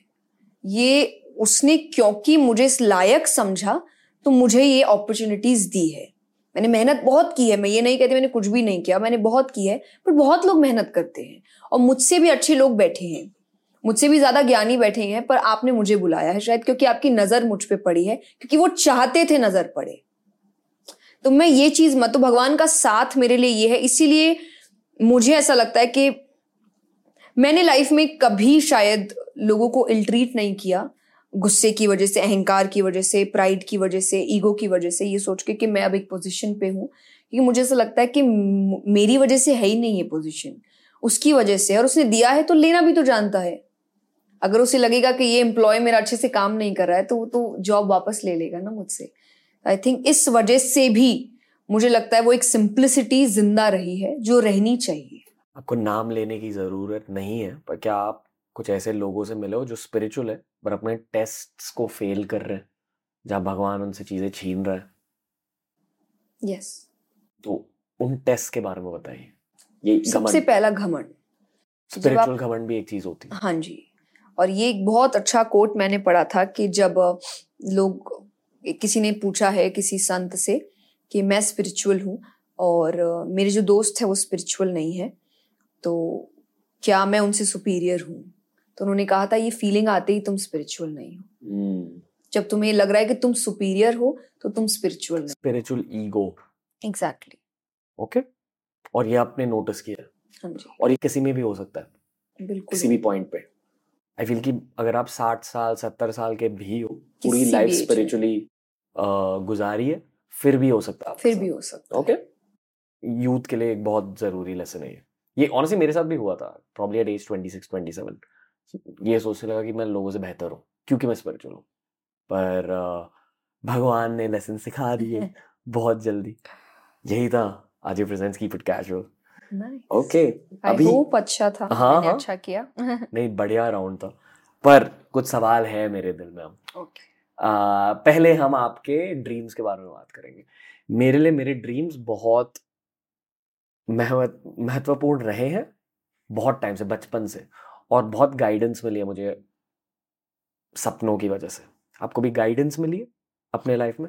मैं मीनिंग जानने की कोशिश करती हूँ सपनों की जब मुझे समझ नहीं आता और तब मुझे ऐसा लगता है कि वो सपना मुझे कुछ सिखा रहा है और फिर मैं अपने आसपास देखने लगती हूँ कि मैं कहाँ गलत जा रही हूँ। एक्सपीरियंस शेयर कीजिए।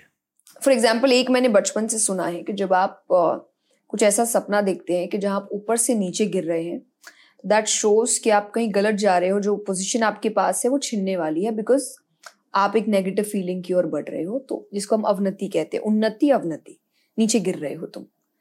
तो ना गिरो, उसके लिए मैं अपना काम शुरू करती हूँ कि क्या मैं कुछ गलत कर रही हूँ, क्या मेरा प्रोसेस गलत जा रहा है तो कहीं ना कहीं आपको आंसर्स मिलने लगते हैं। वो कुछ भी हो सकता है आई थिंक यू नो वो पर्टिकुलर पीरियड मुझे याद नहीं, पर ये एक बहुत मुझे अच्छी चीज़ है।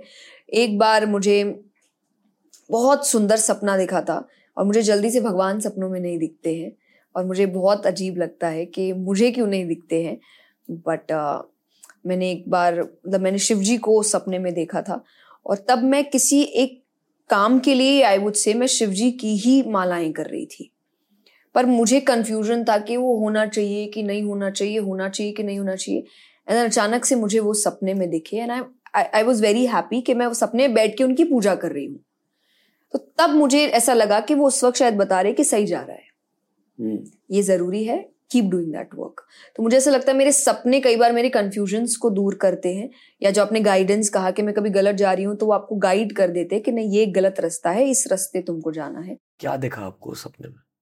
मुझे एक प्योरली सब पूरी वाइट प्लेस है अब आई डोंट नो स्नो है क्या है बट एकदम वाइट है। बीच में you have Shankar ji and I am just sitting in front of him and doing puja. So so, मुझे और उस वक्त जैसे मैंने कहा कि मैं किसी के लिए माला मैं किसी काम के लिए माला कर ही रही थी और शिव जी की ही कर रही थी। पर मुझे वो काम कंफ्यूजन लग रहा था कि वो मुझे करना चाहिए नहीं करना चाहिए या कंटिन्यू करूँ कि नहीं करूँ। एंड देन फिर वो आया एंड देन मैंने कंटिन्यू किया। देन सब सही हो गया। Okay okay. yeah. um, और कोई ऐसा सपना देखा?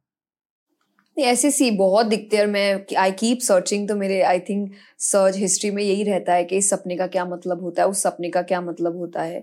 तो आपको कुछ भी दिखे तो मतलब मैं चाहती हूँ मैं सर्च करूँ। मुझे ऐसा लगता है सपने ऐसे ही नहीं दिखते। ये एक तरीका है भगवान का आपसे बात करने का। हाँ पता बचपन में जब बच्चे सपने देखते, बच्चों को ड्रीम्स दिखती फिर वो कभी कभी उन ड्रीम्स को अपने पेरेंट्स के साथ शेयर करता और पेरेंट्स रिलेटिव्स उसे ब्रश ऑफ़ कर देते हाँ कुछ भी देख। फिर एज यू ग्रो अप आपका वो फेथ हट जाता है अपने सपनों से। पर ये मैसेज बहुत ज़रूरी है या तो आपको अपने सपनों में अपने खुद के दिमाग की एक झलक मिल रही है या भगवान के दिमाग की एक झलक मिल रही है। It's one of the two हर सपना सच नहीं होता पर कुछ सपने बहुत ज़्यादा सच होते हैं। पर हर सपना एक लेसन लाता है मैं जैसे आपने कहा कि आपको अपने थॉट्स तो आपको पता चल फॉर एग्ज़ाम्पल मुझे बीच में बहुत ज़्यादा भूतों के सपने दिखने लगे थे। एंड देन मुझे ऐसा लग रहा था कि ऐसा क्यों हो रहा है? फिर फिर जब आप उसको काम समझने की कोशिश करते हैं आपको लगता है आप बहुत इन्हीं चीज़ों के बारे में जान रहे हो, देख रहे हो, चाहे हॉरर मूवीज़ है, चाहे आप लोगों से बात कर रहे हो, तब मैंने रियलाइज़ किया, मैं एक्चुअली उस पीरियड में बहुत ज़्यादा इन पर बात करती थी। चाहे स्टोरीज हम बच्चे थे उस वक्त तो बच्चे हैं स्टोरी सुन रहे हैं, कभी आप अपने मामा से स्टोरी सुन रहे हो, कभी कोई स्टोरी सुना रहा है तो बैक टू बैक आप वही वही वही कर रहे हो तो आपको वो दिखने लगता है, तब तो आपको समझ में आता है कि आपके दिमाग में यही चल रहा है। कोई भूतिया एक्सपीरियंस हुआ है लाइफ में? मुझे पता नहीं है वो हुआ है कि नहीं। okay. और मैं बहुत ही छोटी टीचर साहब ने कहा ना वो ब्रश ऑफ़ कर देते थे। लाइक अरे तुमने ऐसे ही सोचा होगा। तो आई सीरियसली डोंट नो मुझे इतना याद भी नहीं बट एक है फीलिंग कि मैंने कुछ वियर्ड महसूस किया था और मैं बहुत छोटी थी और हम एक जंगल के क्योंकि मैं ट्रैवल बहुत करती थी और हम जंगल के रास्ते से जा रहे थे और फिर हमारी गाड़ी खराब हो गई थी और हमें एक छोटा सा गराज मिला था और फिर हम अंदर जाके बैठे थे। और फिर वहाँ मैंने कुछ अलग महसूस किया था। तो मैं ज़्यादा बात नहीं करती पर और मुझे ये भी अच्छे से याद नहीं है तो मुझे ऐसा लगता है हो भी सकता है कि वो मेरी इमेजिनेशन हो क्योंकि आप बच्चे होते हैं आप इमेजिन बहुत कुछ करते हो और हो भी सकता है कि मैंने एक्सपीरियंस किया हो। आप बताना नहीं चाहेंगे। Okay okay. क्योंकि बताने से आप फिर से उस फ्रीक्वेंसी के साथ हाँ हो सकता है। फिर मैं बार बार कोशिश करूँगी कि ऐसा हुआ तो क्या हुआ फिर एग्जैक्टली exactly, मुझे ऐसा लगता है पास था तो अब छोड़ देना चाहिए उसको वापस क्योंकि ऐसा कुछ हुआ नहीं था। आई थिंक भगवान भी बोल रहे छोड़ दो। मूविंग uh, ऑन uh, एक हर साल मैं एक सब्जेक्ट को सिलेक्ट करता हूँ और सब्जेक्ट को ज़्यादा जानने की कोशिश करता हूँ यूजली पॉडकास्ट के थ्रू आई फील कि लास्ट ईयर का सब्जेक्ट ये सब था. भूत तंत्र uh, तंत्र एक पॉजिटिव चीज़ होती है हम्म। पर you know the darker side of tantra etcetera etcetera इस साल सिर्फ़ नॉलेज के लिए मैं उस नॉलेज को शायद अप्लाई भी नहीं करूँगा सोचूँगा भी नहीं पर सिर्फ़ नॉलेज अक्यूमुलेशन के लिए मुझे एस्ट्रोलॉजी न्यूमरोलॉजी इन चीज़ों के बारे में बस सीखना कि क्या है इन चीज़ों में। सेम आप कुछ जानते एस्ट्रोल नहीं मुझे सीखना है थोड़ा जानना है मुझे एस्ट्रोलॉजी के बारे में। आप क्यों जानना चाहते हो? क्योंकि मैं थोड़ा ज़्यादा मानती नहीं हूँ इस चीज़ में। मुझे ऐसा हम्म। लगता है मेहनत ही सब कुछ होती है बट मेरी फैमिली में है एस्ट्रोलॉजर्स मेरे मामा हैं मेरे नानू हैं तो मुझे ऐसा लगता है कि जब मैं उनकी बातें सुनती हूँ या जब वो कुंडलियाँ देखते हैं और जब वो चीज़ों को समझाते हैं और जैसे मैंने लास्ट पॉडकास्ट में भी कहा था कि उन्होंने मुझे कहा है कि आने वाले पीरियड में मतलब मुझे ऐसा लगता है कि मैं अभी तक बहुत स्पिरिचुअल हूँ but I have zero idea कि आने वाले में मैं कितने हो कितना होने वाली हूँ। मतलब अभी से वन या टू परसेंट है मेरी लाइफ का स्पिरिचुअलिटी का। ये आपकी कुंडली के अकॉर्डिंग हाँ मेरे कुंडली के अकॉर्डिंग है। ओके तो तब मुझे ऐसा लगता है कि फिर मतलब ये कैसे पता चलता है आपको? और क्या फिर इसमें सोल्यूशंस भी दिए होते हैं? कि आप कैसे बढ़ सकते हो? क्योंकि मुझे होना है। मुझे और आगे बढ़ना है, मुझे और कनेक्शन चाहिए जो जो डिवाइन पावर है उसके साथ। तो मुझे ये एक आई थिंक बात ने मुझे थोड़ा सा इंक्लाइन किया था एस्ट्रोलॉजी की तरफ़। तो मुझे सीखना है, जानना है कि कैसे होता है, कैसे चाँद, सूर्य, ये आपकी लाइफ में कैसे इफ़ेक्ट करते हैं। आपने कभी खुद का चार्ट पढ़ा है? आप खुद के चार्ट को जानते हो? नहीं पढ़ा नहीं उनके वो बस उनके सामने रहता है वो पढ़ते रहते हैं तो मैंने इतना समझा नहीं है बट मुझे समझना है जैसा मतलब वो जब बात करते हैं तो मुझे बहुत अच्छा लगता है या बहुत क्यूरियस फील होता है कि ये कैसे पता चल रहा है आपको और और क्या क्या पता चल सकता है क्योंकि यू you नो know, हर कोई एक चीज़ नहीं बताता है आपको सबका अपना अपना ज्ञान होता है और अपना अपनी अपनी जिज्ञासा होती है समझने की तो वो बहुत प्रैक्टिकली भी कई लोग आपको समझाने की कोशिश करते हैं कि ऐसा क्यों होता है या नॉर्मल लाइफ में आप कैसे इस चीज़ को अप्लाई कर सकते हैं। तो मुझे ऐसा लगता है कि वो भी एक वे हो सकता है ना आगे बढ़ने का हम्म। या चीज़ों को समझने का। या आपके सामने ऑब्स्टिकल्स आ रहे हैं तो उनसे बचने का। कई बार आपको ऑब्स्टिकल्स पता नहीं होते हैं पर अगर आपको बताने वाली जगह मिल जाए या बताने वाला टूल मिल जाए कि ऑब्स्टिकल आने वाला है। आई नो मैं ऑब्स्टिकल हटा नहीं सकती बट पार कैसे करना है ये तो मैं जान ही सकती हूँ। मुझे रास्ता अगर खराब है समझ आ जाए तो मैं गाड़ी धीरे चलाऊँगी ना। मैं स्पीड में नहीं जाऊँगी। आ, आपके चार्ट के अकॉर्डिंग कुछ नेगेटिव एलिमेंट्स है? कि हो सकता है मैं शादी करूँ ना करूँ ये कंफ्यूजन रहे लाइफ में। जो मुझे ऐसा लगता है कि मुझे तो करनी है और हमेशा से थी बट ये एक अ, है कि हो सकता है मैं पीछे हटूं। वो ख्वाहिश है आपके दिल में? हाँ आप नॉर्मल लाइफ तो आप आप सभी चाहते हैं आपकी अपनी फैमिली एंड सब कुछ हो हमेशा से। फैमिली के लिए? या फैमिली के लिए कंपेनियनशिप के लिए पार्टनर के लिए you need you always need someone एक ना एक टाइम पे। सो so, आपको कभी लोनलीनेस महसूस होता नहीं। बिल्कुल नहीं। मतलब मैं हैप्पी मैं खुश रहती हूँ मैं अकेली रहती हूँ तो। अगर लोनलीनेस नहीं महसूस हो रहा है तो आपको कंपेनियनशिप क्यों चाहिए? खुश ज़्यादा रहने के लिए। यू you नो know, आप जैसे मैं खुश रहती हूँ जब मैं अकेली हूँ पर वो खुशी बांटे आप किसी के साथ वो ज़्यादा अच्छी होती है ना? Like you are making someone else happy और maybe you know back of the mind क्योंकि आपकी एक फैमिली है तो आपको वो अकेलापन अकेलापन लगता नहीं है। You need your space right now लेकिन जब आपको पता है आपके आसपास कोई है ही नहीं मतलब आप अकेले ही हैं मतलब आप अकेला टाइम नहीं मांगेंगे क्योंकि आप अकेले ही सारा ही टाइम आपका अकेले है। मे बी उस वक्त वो हिट करता है आपको। तो उसके लिए लोग एक फैमिली के बाद दूसरी फैमिली स्टार्ट करते हैं। कि जो पहली फैमिली है वो एक टाइम बाद चली जाएगी आपकी और तब आप दूसरी फैमिली की तैयारी में। ये भी एक रीजन हो सकता है कि इंसान दूसरी फैमिली बनाता है ताकि वो अकेला कभी रहे ही ना। और इसीलिए फैमिली जब होती है तब वो स्पेस माँगता है। क्या आप ये मानते हो कि हर इंसान के दिल में उसे पता रहता है कि हाँ मुझे शादी करनी है? या मुझे बच्चे चाहिए या शायद इस जन्म में मुझे बच्चे या फैमिली नहीं चाहिए। ये पहले से ये प्री डिसाइडेड होता? है ये कहते तो है ही कि शादी प्री डिसाइडेड होती है। आप ये? मानते हो? मैं ये मानती हूँ कि इंसान आपको किसी रीजन से मिलता है तो वैसे ही आपका पार्टनर भी आपको मिलता है। आप हो अब वो चाहे लव मैरिज हो कि अरेंज मैरिज हो आई डोंट नो बट आपको रीजन से मिलते हैं और कौन शादी के रीजन से मिला है कौन आपको एक लेसन के रीजन से मिला है ये प्री डिसाइडेड होते हैं। Okay okay.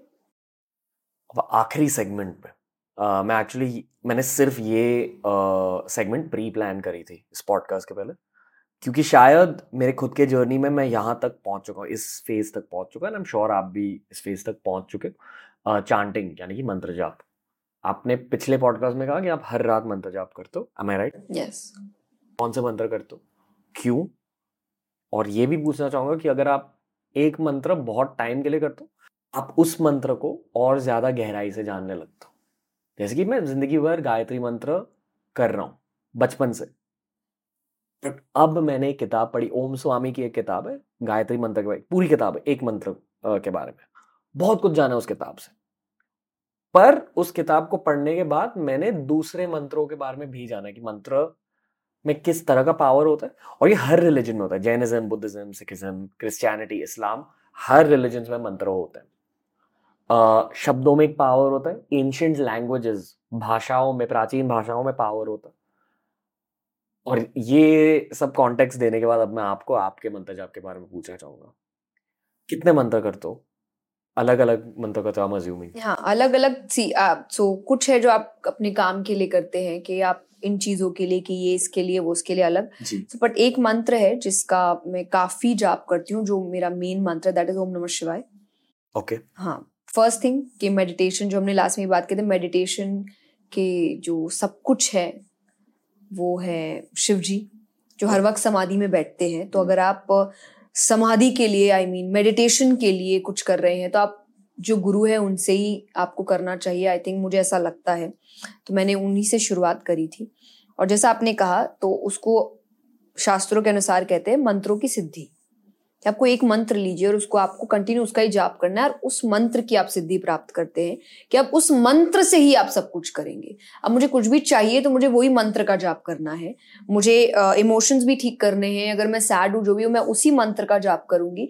यानी उस मंत्र से अब मुझे जो चाहिए वो उसी से मिलेगा। तो वो आप इतना करते हैं इतना करते हैं कि आपको सिद्धि प्राप्त हो जाती है। वो मैं एग्जैक्टली exactly ये नहीं कह सकती कि इतने बार करने से आपको हो जाएगी क्योंकि हो सकता है आप लाखों बार कर ले लेकिन बिना मन से कर रहे हैं तो कुछ भी नहीं होगा। और मन से शायद दो बार करने से भी इंसान को सिद्धि प्राप्त हो जाए। तो वो मंत्रों से आपको सिद्ध मंत्र सिद्ध हो जाते हैं आपके। वो एक ही होना चाहिए माना गया है। तो मैं ये मानती हूँ कि वो इतना जाप अच्छे से हो कि मैं उस मंत्र को सिद्ध कर आप मेडिटेशन करते हो ओम नमः शिवाय पे? जी। कितनी देर के लिए? जैसा मैंने कहा फिफ्टीन ट्वेंटी मिनट्स मिनिमम है उससे ज़्यादा अगर बढ़ जाए तो बट ये एक रूटीन है कि इतना तो होना ही चाहिए। हर रात? हर रात। ओके तो जब आप वो मेडिटेशन शुरू करते हो पहले हम अज्यूमिंग कि पहले आपके थॉट्स होते हैं दिन में क्या हुआ कल क्या हो रहा है फिर आप शांत हो जाते हो एक पॉइंट पे। एम आई राइट नहीं मैं जब शुरू करती हूँ आई थिंक आप क्योंकि मंत्रों से शुरू करते हैं तो आपके थॉट्स उस वक्त दिमाग में नहीं रहते हैं। जैसा मैंने कहा कि आप स्टार्ट करते हो जाप से तो जब आप कुछ जाप कर रहे हो तो आपका ध्यान जाप पे ही रहता है। क्या सोचते हो? कुछ भी नहीं आपको सोचना कुछ है ही नहीं। नहीं पर आपको दिखाई क्या देता है अपने दिमाग में? आप आँख बंद रखते हैं और आप हाँ मैं ये कहूँगी आप कोशिश करते तो मैं ओम का पिक्चर लाने की कोशिश करती हूँ अपने आँखों के सामने या फिर आप शिव जी का पिक्चर लाने की कोशिश करते हैं। दैट्स इट ओके और कभी ओम नमः शिवाय की वजह से कुछ बहुत गहरा एक्सपीरियंस हुआ? मैंने मेडिटेशन में कोई भी एक्सपीरियंसेस आज तक नहीं किए हैं बट आई वुड से कि मैंने उसके बाद मेरी लाइफ में जो भी होता है मुझे ऐसा लगता है वो उसी का नतीजा जैसे कि? जैसे कि मैं अपने जाप से अपने इमोशंस कंट्रोल कर सकती हूँ। अगर मैं बहुत हाइपर हो रही हूँ तो आई कीप चैंटिंग वो शांत हो जाता है। मुझे टर्बुलेंस से बहुत डर लगता है। फ़्लाइट में? हाँ मैं ट्रैवल बहुत करती हूँ और मेरे लिए एक रोज़ाना की चीज़ है। तो अगर हल्का भी टर्बुलेंस होता है मेरी माला शुरू हो जाती है वो मुझे शांत करती है। तो मुझे ऐसा लगता है कि ये की है कोई भी चीज़ मतलब जो भी चीज़ मेरे बैलेंस को खराब कर रही है वो मंत्र मुझे वापस बैलेंस में लेकर आता है। ओम नमः शिवाय का मतलब क्या है? मेरे लिए तो भगवान का नाम है। आप अपने अपने मतलब पर मेरे लिए वो शिव जब आप जैसे मैंने कहा मैं स्पिरिचुअल होने के साथ साथ मैं काफ़ी रिलीजियस हूँ। तो मेरे लिए डिवोशन ज़्यादा आता है। मीनिंग हर बार ज़रूरी नहीं कि मुझे ढूंढना है। मुझे पता है वो शिव जी का नाम है और मुझे पता है कि जो कहते हैं कलयुग केवल नाम आधारा सुमिर सुमिर नर उतर ही पारा। कि कलयुग केवल नाम पर ही बेस्ड है। भगवान का नाम लेने से भी आपका कल्याण हो सकता है। आप मीनिंग नहीं भी जानो तो चलेगा। ओके नेक्स्ट मंत्र नेक्स्ट आई वुड से सिर्फ़ ओम। कि आप जो वो एक और मेडिटेशन का रूप है हमने लास्ट टाइम इसके ऊपर बात भी की थी और उसका प्रोनाउंसिएशन है तो वो आप हो सकता है तीन बार नौ बार ग्यारह बार जैसे तो तीन इज़ मिनिमम और उसके बाद जितना ज़्यादा आप कर सके वो भी है मेरे लिए तीन या ग्यारह होता है उसके बीच होता है टाइम पे डिपेंड करता है कई बार। ज़ोर से बोलता हूँ। हाँ वो जाप प्रॉपर जाप ओम नमः शिवाय फिर भी मैं मन में कर लूँ पर वो लाइक प्रॉपर जाप होता है क्योंकि जैसा मैंने कहा कि आप प्रोनाउंस करते हो उसको। और अच्छे वॉल्यूम में बोलते हैं तो वो एक तरीके से एक आलाप भी है कि, आ, ओ तो वो बॉडी में वो फील होना चाहिए, वो साउंड आना चाहिए। और ये भी माना जाता है कि जो आप वाटर थेरेपी कहते हैं मेडिटेशन में, कि जब आप ये जाप करते हैं तो आप एक ग्लास में पानी रखें और वो जाप करने के बाद आप उसको पी लें। तो जो उस साउंड की मंत्र की वाइब्रेशन है, वो पानी में आई है then you know you take that वो वाइब्रेशन आप बाहर नहीं घूमने देते, आप कहते हैं वो वाइब्रेशन मुझे चाहिए। कि जाप तो मैंने किया पर उसका जो फल है या एनर्जी है वो भी मुझे चाहिए। तो वो एक है। एंड देन उसके बाद आई हैव कृष्णा का जाप यू नो वो वो एक हैप्पी जाप होता है। उसमें आई वुड से कि मैं बहुत सीरियस होके कि आप अच्छे से कृष्ण का नाम ले रहे हैं और दुर्गा जी का नाम ले रहे तो हैं। अब कैसे लेते हो एक मंत्र होता है कि आप सिर्फ़ हाँ ओम नमो ओम नमो भगवते वासुदेवाय नमो। तो आप उनका जाप कर रहे हैं। ये आप दिमाग में कह रहे हो। ये मैं दिमाग में भी कह सकते हैं आप हल्का सा हल्का धीरे धीरे भी कह सकते हैं बट बहुत ज़ोर से नहीं आपके अंदर वो फील होना चाहिए आपको। Okay okay. आप नए मंत्र जानने की कोशिश कर रहे हो या करते हो? नहीं। मुझे सर क्योंकि जैसा मैंने कहा कि आप सिद्धि एक ही मंत्र को लेकर होती है और उसी को लेकर आपको कंटिन्यू होना चाहिए और मैंने एक रूटीन बनाया है अपना। तो मुझे ऐसा लगता है कि जब आप उस रूटीन पे ट्रस्ट नहीं कर रहे हो तो शायद आप नए जाप की ओर जा रहे हो। मुझे अच्छा लगता है जानना कि आप मुझे कुछ बताएँगे कि ये जाप अच्छा होता है। ना मुझसे हाँ वेरी नाइस और अगर वो चलते फिरते आई कैन डू दैट कि मुझे ये जाप अच्छा लगा। बट वो मेरे मेडिटेशन का एक प्रोसेस बनेगा? आई डोंट थिंक सो अभी आई वुड से कि मुझे ऐसा लगता है, मैं, इस पर ट्रस्ट है मुझे कि यार, जो भी चेंज मुझे चाहिए अपनी ज़िंदगी में यूनिवर्स में, जो भी ये ये लेकर आएगा। और जैसा कहते हैं ना कि आप जब किसी चीज़ पे ट्रस्ट करते हो तो फिर आप दूसरी ओर बढ़ते नहीं हो। और अगर आप बढ़ रहे हो, इसका मतलब आप इस पर ट्रस्ट नहीं कर रहे हो। और डिवोशन ट्रस्ट के बिना नहीं चलता। तो मंत्र तभी चलेंगे जब आपको उस मंत्रों पर ट्रस्ट होगा। बिना ट्रस्ट के आई डोंट थिंक वो सिद्धि आपको मिल सकती है। हाल ही में मैंने एक भजन की डिस्कवरी करी जिसका बहुत ज़्यादा इम्पैक्ट रहा है स्पेशली इस फ़ेज़ में। पूरे पॉडकास्ट में मैं बहुत रो रहा था कि लाइफ में ये हो रहा है वो रहा है। पर इस भजन से मुझे बहुत पावर मिल रहा। यूट्यूब से डिस्कवर किया मैंने। एक यूट्यूबर है जील आई थिंक उनका हैंडल साइबर जील है। आ, और ये भजन का नाम है बजरंग बाण। Okay. जिस तरह से हनुमान चालीसा हो स्तुति हुई एक। स्तुति मतलब? भजन जैसे स्तुति माने जैसे हनुमान चालीसा एक स्तुति है। वैसे बजरंग बाण। पहली बार मैं शब्द सुन हाँ, हाँ, क्या मतलब मतलब मतलब नहीं मतलब ये जैसे आपकी आरतियाँ होती है एक बनाया हुआ है। भजन you can change you can change the words अपने मन से आप भजन लिख सकते हो आप भजन बना सकते हो। बनाने के बाद भी you can change the words स्तुतियाँ change नहीं होती। You can not create Hanuman Chalisa again Hanuman Chalisa से स्तुति बजरंग बाण इज़ स्तुति। ओके ओके एनीवे तो जिस तरह से हनुमान चालीसा एक बहुत शुद्ध स्तुति है जहाँ आप बेसिकली सेलिब्रेट कर रहे हो हनुमान जी को। बजरंग बाण हनुमान जी के लिए चैलेंज है कि अगर आप सच में राम भक्त हो तो आके मेरी मदद करो। तो उसमें ये भी कहा गया बजरंग बाण में आ, कि आपको हर आ, समय बजरंग बाण सुनने की ज़रूरत नहीं है। सिर्फ़ जब हनुमान जी की ज़रूरत लगे तब उन्हें अगर आपको जल्दी से बुलाना है तब बजरंग बाण यूज़ कीजिए। मेरी इंजरी की वजह से मैं यूज़ कर रहा हूँ बजरंग बाण हर दिन सुन रहा हूँ बजरंग बाण। और आई फील डेफिनेटली कुछ फ़ायदे मैं बदल रहा हूँ मैं डिटैचमेंट ज़्यादा सीख रहा हूँ। मेरी फ़िज़िकल बॉडी की ताकत वापस थोड़ी स्लोली आ रही है पर डेफिनेटली आ रही है पर मेंटल ताकत बढ़ रही है। पर इसके अलावा हाल ही में राजर्षि नंदी सर की वजह से जो जिन्होंने हमें तंत्र के पॉडकास्ट दिए उनसे मैंने कुछ तांत्रिक मंत्रों के बारे में सीखा आप जानना चाहोगे? नॉलेज के लिए। बिल्कुल। ओके आ, तांत्रिक मंत्रों में जैसे ओम एक शब्द होता है जिसमें फ्रीक्वेंसी होती है।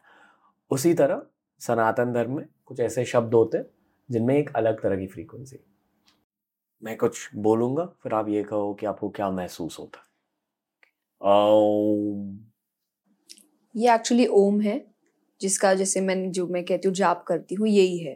तो जब आप इसको पूरी तरीके से जाप करते दैट इज़ दिस आपको महसूस क्या हुआ? आई थिंक मेरा मेडिटेशन प्रोसेस मुझे याद आता है इसको okay. सुन के आ, अब मैं एक तांत्रिक मंत्र कहूँगा ठीक है? ओम ह्रीम बटुकाय आपदु धारणाय कुरु कुरु बटुकाय ह्रीम आई फील कि ह्रीम एक तीर होती है ओ मंत्र के लिए। एज ना मंत्र को एक तीर पर अटैच करो और वो तीर छोड़ रहे हो। आई फील कि मैं इंटूटिवली कह रहा हूँ। इस मंत्र पर मैंने बहुत जाप किया। बेसिकली कहते हैं कि जिस तरह से कृष्ण भगवान विष्णु जी के अवतार हैं या राम राम जी विष्णु भगवान के अवतार उसी तरह शिव जी के भी कुछ अवतार होते हैं और कुछ लोग मानते हैं कि हनुमान जी शिव जी के एक अवतार है। पर अवतार होने के अलावा शिव जी के भैरव होते हैं।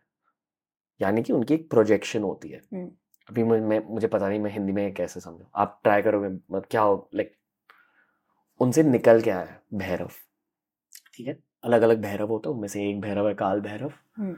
आ, अलग अलग भैरव के अलग अलग पर्पजेज होते हैं मिशन होते हैं। पर सारे भैरव एक भैरव की वर्शिप करते हैं जिसका नाम है बटुक भैरव। अच्छा। जिस तरह से कृष्णा का एक बाल कृष्ण रूप होता है उसी तरह शिव जी का एक बाल शिव रूप है। और उस बाल शिव रूप को आप बटुक भैरव मान सकते हो। अगर मैंने आपको आई मीन आप एक कृष्ण भक्त हो तो कृष्ण से रिलेटेड कुछ ट्रेट्स आपके दिमाग आपके दिल में? जैसे कि आप बोलो। प्लेफुलनेस आई थिंक विजडम धर्म पर अगर मैंने आर्ट बाल कृष्ण की बात करी? प्लेफुलनेस एंजॉयमेंट लव लव अभी शिव जी के कुछ ट्रेट्स बताइए। मेडिटेशन एंड अंत क्योंकि वो मृत्यु है लव बिकॉज़ ऑफ़ सती माता और Parvati ji I think epitome of love अभी बाल शिव के बारे में कुछ बताइए आपके अकॉर्डिंग पावर क्योंकि डिफरेंट बच्चा जो बच्चा पावरफुल हो वो डिफरेंट होता है तो आई थिंक वो बचपन से क्योंकि मैंने उनका जो बाल रूप क्योंकि मैंने पढ़ा नहीं है उनके ऊपर बट uh, जैसे माता अनुसुया की कथा आती है जो उनका एक अवतार हुआ अंश से तो दुर्वासा ऋषि जो हुए थे वो महादेव जी के ही अंश से हुए थे माता अनुसुया क्या। बट मैंने उनके बारे में पढ़ा नहीं है। बट तो ये भी एक है कि child like behaviour but power और सीरियसनेस ये आपने क्यों कहा? ये मुझे भी महसूस होता है पर सीरियसनेस क्यों कहा? क्योंकि वो हर वक्त समाधि में रहते हैं। मतलब सबसे ज़्यादा इमोशंस भी वो कई बार आपको दिखा जैसे सबसे भोले भगवान माना गया है उनको कि वो बहुत भोले हैं। भोले वेरी सिंपल कि हो सकता है इधर उधर भी चीज़ें हो जाए जो मांग ले वो दे दिया बाद में आपको पता चले कि नहीं देना चाहिए था ये भी हो सकता है। जैसे भस्मासुर एक कथा है आपको अगर बताओ। तो भस्मासुर की कथा क्या है कि उसने महादेव जी की तपस्या करी और महादेव जी से वरदान मांगा कि मैं जिसके सर पे हाथ रखूँ वो भस्म हो जाए। बिकॉज़ ही इज़ सो भोले कि वो आप जो मांगो आपको दे देते हैं, उन्होंने दे दिया। अब वो वहाँ खड़े होकर थोड़ा वेट करने लगे थे उन्होंने बोले, क्या हुआ? तो बोले, मुझे ट्राई करना है ये। तो बोले ट्राई कैसे करना है? बोले, पहला हाथ आपके ऊपर रखना है। तो देन वो विष्णु भगवान के पास जाते हैं, शंकर जी। एंड देन विष्णु भगवान मोहिनी अवतार लेते हैं। ब्यूटी और वो ब्यूटी के सामने जब भी एक ऐसा व्यक्ति जो सिर्फ़ ब्यूटी देखता है या जो कहते हैं, जो काम ही होता है बहुत ज़्यादा वो ब्यूटी के आगे सब भूल जाता है, अपने प्रिंसिपल्स भूल जाता है, अपने काम भूल जाता है, अपना कार्य भूल जाता है, पागल हो जाता है वो। तो वो भूल गए and then she started dancing the Mohini अवतार एंड देन वो जब पास आने लगा भस्मासुर तो भगवान ने उनसे कहा कि नहीं, अगर मेरे पास आना है तो मुझे कॉपी करना पड़ेगा। एंड शी स्टार्टेड डांसिंग तो वो भी डांस करने लगे एंड देन एंड में विष्णु भगवान ने अपना ही हाथ सर पे रखा और उसने अपना हाथ अपने सर पे रख लिया। तो भस्मासुर वहीं पर भस्म हो गया। तो एक आ गया वो इतने भोले हैं कि कई बार वो बिना सोचे समझे भी आपको हाँ कर देते हैं कि ठीक है, तुमने जो मांगा वो तुम्हें मिल गया।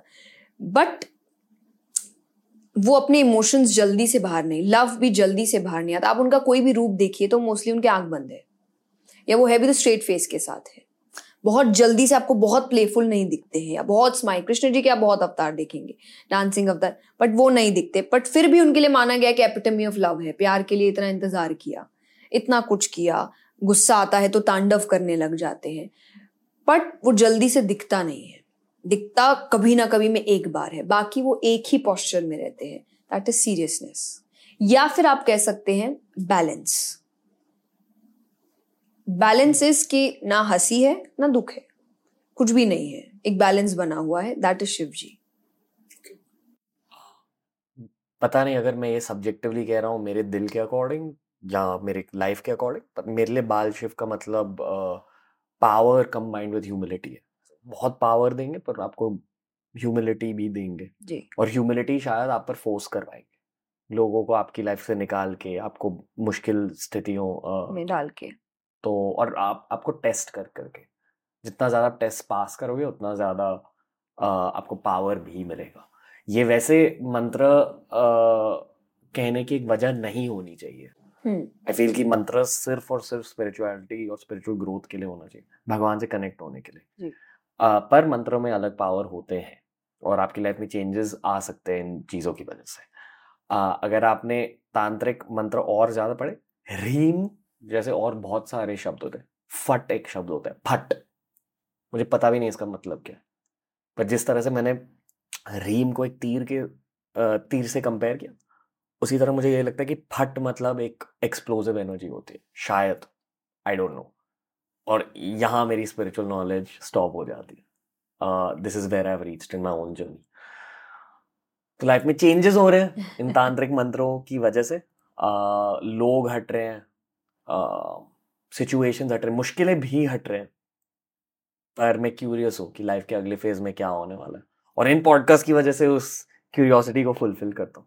कैसा रहा आज का एपिसोड बहुत अच्छा रहा, बहुत आई थिंक जो आपने स्टार्ट में मुझसे कहा था कि हम थोड़ा और डीप जाने वाले हैं आई थिंक हम गए हैं। सो आई डोंट नो कि जब हम देखेंगे तो मुझे ऐसा लगता है, मुझे भी कई चीज़ों के आंसर्स मिल सकते हैं। क्योंकि जब आप कुछ ऐसी बात करते हैं जिनके बारे में आपको पता नहीं है कि आप क्या बात करने वाले हैं। जैसा मैंने कहा आप एक थर्ड इन्फॉर्मेशन बाहर निकालते हैं और वो मुझे भी तब पता चलेगा जब मैं देखूँगी कि मैंने ऐसी क्या बात बोली है जो शायद नोइंगली या कॉन्शियसली मुझे नहीं पता कि मेरे अंदर हो सकती है। Thank you for that no thank you जब मैं पॉडकास्ट रिकॉर्ड कर रहा होता हूँ मैं पूरे कंटेंट क्रिएटर जोन में चला जाता हूँ। कि क्या मैंने अच्छा सवाल पूछा है? अब अग, अगला सवाल मुझे क्या पूछना चाहिए? किस टेंजेंट पर लेके जाना चाहिए? मेरा फोकस बहुत ज़्यादा रहता है। और उस वजह से शायद मैं पॉडकास्ट को कंज्यूम नहीं कर पाता शूटिंग के टाइम और मैं हम हर वीक चार पॉडकास्ट रिलीज़ कर रहे हैं। तो दस नो वे कि मैं हर पॉडकास्ट फिर से सुन सकूँ। पर मैं डेफिनेटली स्पिरिचुअल पॉडकास्ट फिर से सुनता हूँ। और आपका पॉडकास्ट मैं बहुत बार सुना पहली बार रिकॉर्ड करने के बाद। एंड आई फील ये भी एक ऐसा ही पॉडकास्ट होने वाला है जहाँ मैं बहुत ज़्यादा सुनने वाला हूँ। और ऑनेस्टली एक बहुत ज़्यादा सेल्फिश रीज़न ये है कि मैं खुद की स्पिरिचुअल जर्नी को ट्रैक कर रहा हूँ इन पॉडकास्ट के थ्रू तो जब मैं एक साल बाद दो साल बाद इन चीज़ों को सुनता हूँ एक फ़ोटो एल्बम देखने की तरह होता है मेरे लिए। Mental photo album spiritual photo album तो थैंक यू हर हर छः महीने आपसे बात करनी है। uh, मुझे ये जानना है कि आपकी भी जर्नी कहाँ तक पहुँची है। शायद एंड में मैं आपसे ये सवाल पूछना चाहूँगा कि आपकी जर्नी कहाँ तक पहुँची है वैसे? कब नेक्स्ट स्पिरिचुअल जर्नी के बारे में बात करो। आप नेक्स्ट क्या जानना चाह रहे हो या किस तरह से ग्रो करना चाह रहे हो? To be very honest see मुझे ऐसा लगता है इमोशन वाइज काफ़ी मेरी जर्नी प्रोग्रेस ले चुकी है कि बाहरी तौर से आपको कैसे बिहेव करना है, रहना है या अंदरूनी तौर से भी अपने थॉट्स को कैसे बैलेंस आउट करना है, कब क्या होना चाहिए, ये काफ़ी मैंने सीख लिया। अब मुझे ऐसा लगता है मुझे जो कनेक्ट डिवाइन पावर से होता है वो मुझे करने का बहुत मन है कि अब मुझे आप कहते हैं ना कि सपनों में आंसर्स नहीं चाहिए या सिचुएशंस में आंसर्स नहीं चाहिए मुझे डायरेक्ट आंसर्स चाहिए। शायद शायद। तंत्र की वजह यही होती है। हाँ हो सकता है तो मुझे डायरेक्ट आंसर्स अब चाहिए कि आप एक डायरेक्ट कनेक्शन आपका हो। कैसे हो आई डोंट नो शायद सिर्फ़ महसूस करने में भी हो चलेगा सिर्फ़ एक्सपीरियंस करने में भी हो चलेगा या डायरेक्टली आमना सामना भी हो तो चलेगा। बट ये आई थिंक एक नेक्स्ट स्टेप हो सकता है मेरी स्पिरिचुअल जर्नी का। लोग तंत्र शब्द से डरते हैं। बिना ये जान के कि जब आप पूजा कर रहे हो, जब आप एक दिया भी जला रहे हो, वो भी तंत्र होता है।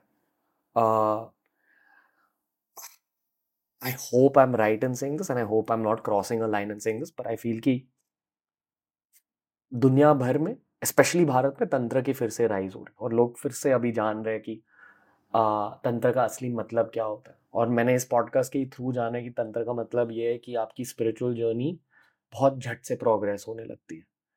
आ, हर फ़ेज़ में ह्यूमन हिस्ट्री के हर फ़ेज़ में कुछ मंत्र कुछ डेटीज का पावर ज़्यादा बन जाता है। और आ, हमारे फ़ेज़ में कृष्ण भगवान आ, का पावर बहुत ज़्यादा है क्योंकि इतने सारे लोग कृष्ण भगवान को मान रहे हैं। पॉडकास्ट के थ्रू मैंने जाना है कि अगर महाभारत सच में हुई थी और मैं ये मानता हूँ कि हाँ महाभारत सच में हुई थी उसकी डेटिंग रफली थ्री थाउज़ेंड बी सी जितनी है। मतलब पाँच हज़ार साल पहले। Okay. पर भारतवर्ष शायद लाख साल एक दो लाख साल पुराना है। मतलब दो lakh minus five thousand years में बहुत सारे डेटीज थे। हम्म। कृष्ण भगवान जितने पावरफुल बहुत सारे लोग थे बहुत सारे एनर्जीज थे पर अब कृष्ण भगवान का फेस चल रहा और इसी कलयुग की वजह से दुनिया भर में बहुत सारी बुरी चीज़ें हो रही है वॉर हो रही आई ऑनेस्टली फील कि अगले दस साल बहुत बुरे होने वाले दुनिया के लिए। शायद बहुत सारे लोगों को तंत्र की ज़रूरत है फास्ट स्पिरिचुअल प्रोग्रेस की ज़रूरत है। ये एक रिस्की चीज़ भी होती है, जब आपको कोई भी चीज़ बहुत फास्ट या क्विकली मिलती है तो बहुत ज़्यादा चांसेस होते हैं कि आप उसको एक नेगेटिव वे में भी ले सकते हैं। फॉर इमोशन वाइज अगर आप कहें कि जब आपको सक्सेस बहुत जल्दी मिलती है तो ईगो बहुत जल्दी आता है। लेकिन जब आपको सक्सेस बहुत पेशेंस के साथ या टाइम टेकिंग प्रोसेस होकर मिलता है तो वो आपके अंदर सरलता ह्यूमिलिटी लेकर आता है हम्बलनेस लेकर आता है। तो जब कोई चीज़ आपको बहुत झटक से मिलती है तो हो सकता है वो इमोशनली आपको एक गलत फ़ेज़ में लेकर जाए। तो वो भी एक डर रहता है, चाहे वो तंत्र को लेकर, चाहे वो स्पिरिचुअल प्रोग्रेस को भी लेकर हो। स्पिरिचुअली भी जब आपको जल्दी कुछ मिल जाए, आप अपने आप को बहुत सुपीरियर मानने लग जाते हैं कि सिर्फ़ मुझे ही मिला है। और maybe I am special या मैं कुछ अलग कर रहा हूँ, पर वो आपको स्पिरिचुअलिटी नहीं सिखाती। स्पिरिचुअलिटी अगर तो मैं इसलिए कहती हूँ, आप भले ही एक एक स्टेप लेकर करो धीरे धीरे करो, क्योंकि जो चीज़ धीरे धीरे और आराम से मिलती है वो ज़्यादा समय तक आपके पास रहती है। जो शॉर्टकट में मिले वो रहती भी शॉर्ट समय के लिए है। और मे बी आप खुद ही उसको अपने से दूर कर देते हैं because of your own emotions okay बस और कुछ पूछना नहीं है आपसे। आई एम श्योर कि जब मैं ये वाला पॉडकास्ट फिर से सुनूँगा मुझे और भी मेरे आंसर्स मिल जाएँगे। Jaya Kishori thank you again कि अब टी आर एस पे लौट के आ गए। Uh, जाने से पहले आपके लिए एक गिफ्ट है from team T R S and team Ajio thank you for the views और thank you for the great conversation ये मुझे आपको देना पर थोड़ी सी भारी गिफ्ट है। Okay. इसलिए मैं सिर्फ़ टेबल पर रख दूँगा। Okay. uh, आप ये ग्लास बस यहाँ रख दीजिए। थैंक यू फिर से। आप टीआरएस पर आ गए। और प्लीज़ एवरी सिक्स मंथ्स आ जाइए। हमें अपडेट दीजिए uh, खुद की स्पिरिचुअल जर्नी के बारे में। Definitely I would love that thank you so much for calling me मुझसे इतने क्वेश्चंस पूछने के लिए बिकॉज़ यू नो आपकी वजह से मुझे समझ आता है कि जो आप पढ़ रहे हो वो रियल में अप्लाई हो रहा भी है कि नहीं. Thank you most welcome I guess but on behalf of the users on behalf of the listeners also thank you so much तो ये था आज का एपिसोड दोस्तों. ऑनेस्टली इस एपिसोड को रिकॉर्ड करना मेरे लिए इतना आसान नहीं था. uh, बहुत कुछ हो रहा है यार लाइफ में आजकल। पर इन्हीं मुश्किल फेजेस में मुझे ऐसे पॉडकास्ट करना बहुत अच्छा लगता है। पॉडकास्ट के एंड तक मेरी पूरी वाइब बदल गई। आई होप कि आपको आज का एपिसोड अच्छा लगा हो। पिछले वाले एपिसोड में 2.8 मिलियन व्यूज़ आए थे। अगर आपने वो वाला एपिसोड नहीं देखा है तो प्लीज़ जाके देखिए दोस्तों। जया किशोरी फिर से लौट कर आएँगी टी आर एस पर। हमें बताइए कमेंट सेक्शन में कि इनके साथ और किन टॉपिक्स के बारे में बात करना चाहिए। As usual this look style by Ajio. अगर आपको भी ऐसी स्टाइलिंग चाहिए तो आजियो ऐप डाउनलोड कीजिए और तुरंत शॉपिंग स्टार्ट कीजिए दोस्तों। Ajio presents T R S बहुत ही जल्द लौट कर आएगा। आई होप कि आप सब लोग इंग्लिश पॉडकास्ट भी कंज्यूम कर रहे हैं। आई नो कि हिंदी पॉडकास्ट की वाई भी कुछ अलग है, पर यार कुछ कुछ कॉन्वर्सेशन ना अंग्रेज़ी में भी बहुत तगड़े होते हैं। आई प्रॉमिस यू अगर आपने उस पॉडकास्ट को भी एक्सप्लोर किया, आपको बहुत सारे बढ़िया एपिसोड्स मिलेंगे। पर हमारे पुराने एपिसोड्स को भी स्कैन कीजिए, हिंदी वाले इंग्लिश वाले। यार, बहुत ज़्यादा नॉलेज हमने अपलोड की है। Free of cost Jaya Kishori जैसे लोगों की वजह से। I hope you guys are utilising it to the full capability of your mind Jaya Kishori लौट कराएगी टीआरएस पर। हम भी लौट कराएँगे टीआरएस पर। Thank you for listening and आज ही प्रेजेंस टीआरएस बहुत ही जल्द लौट के आएगा।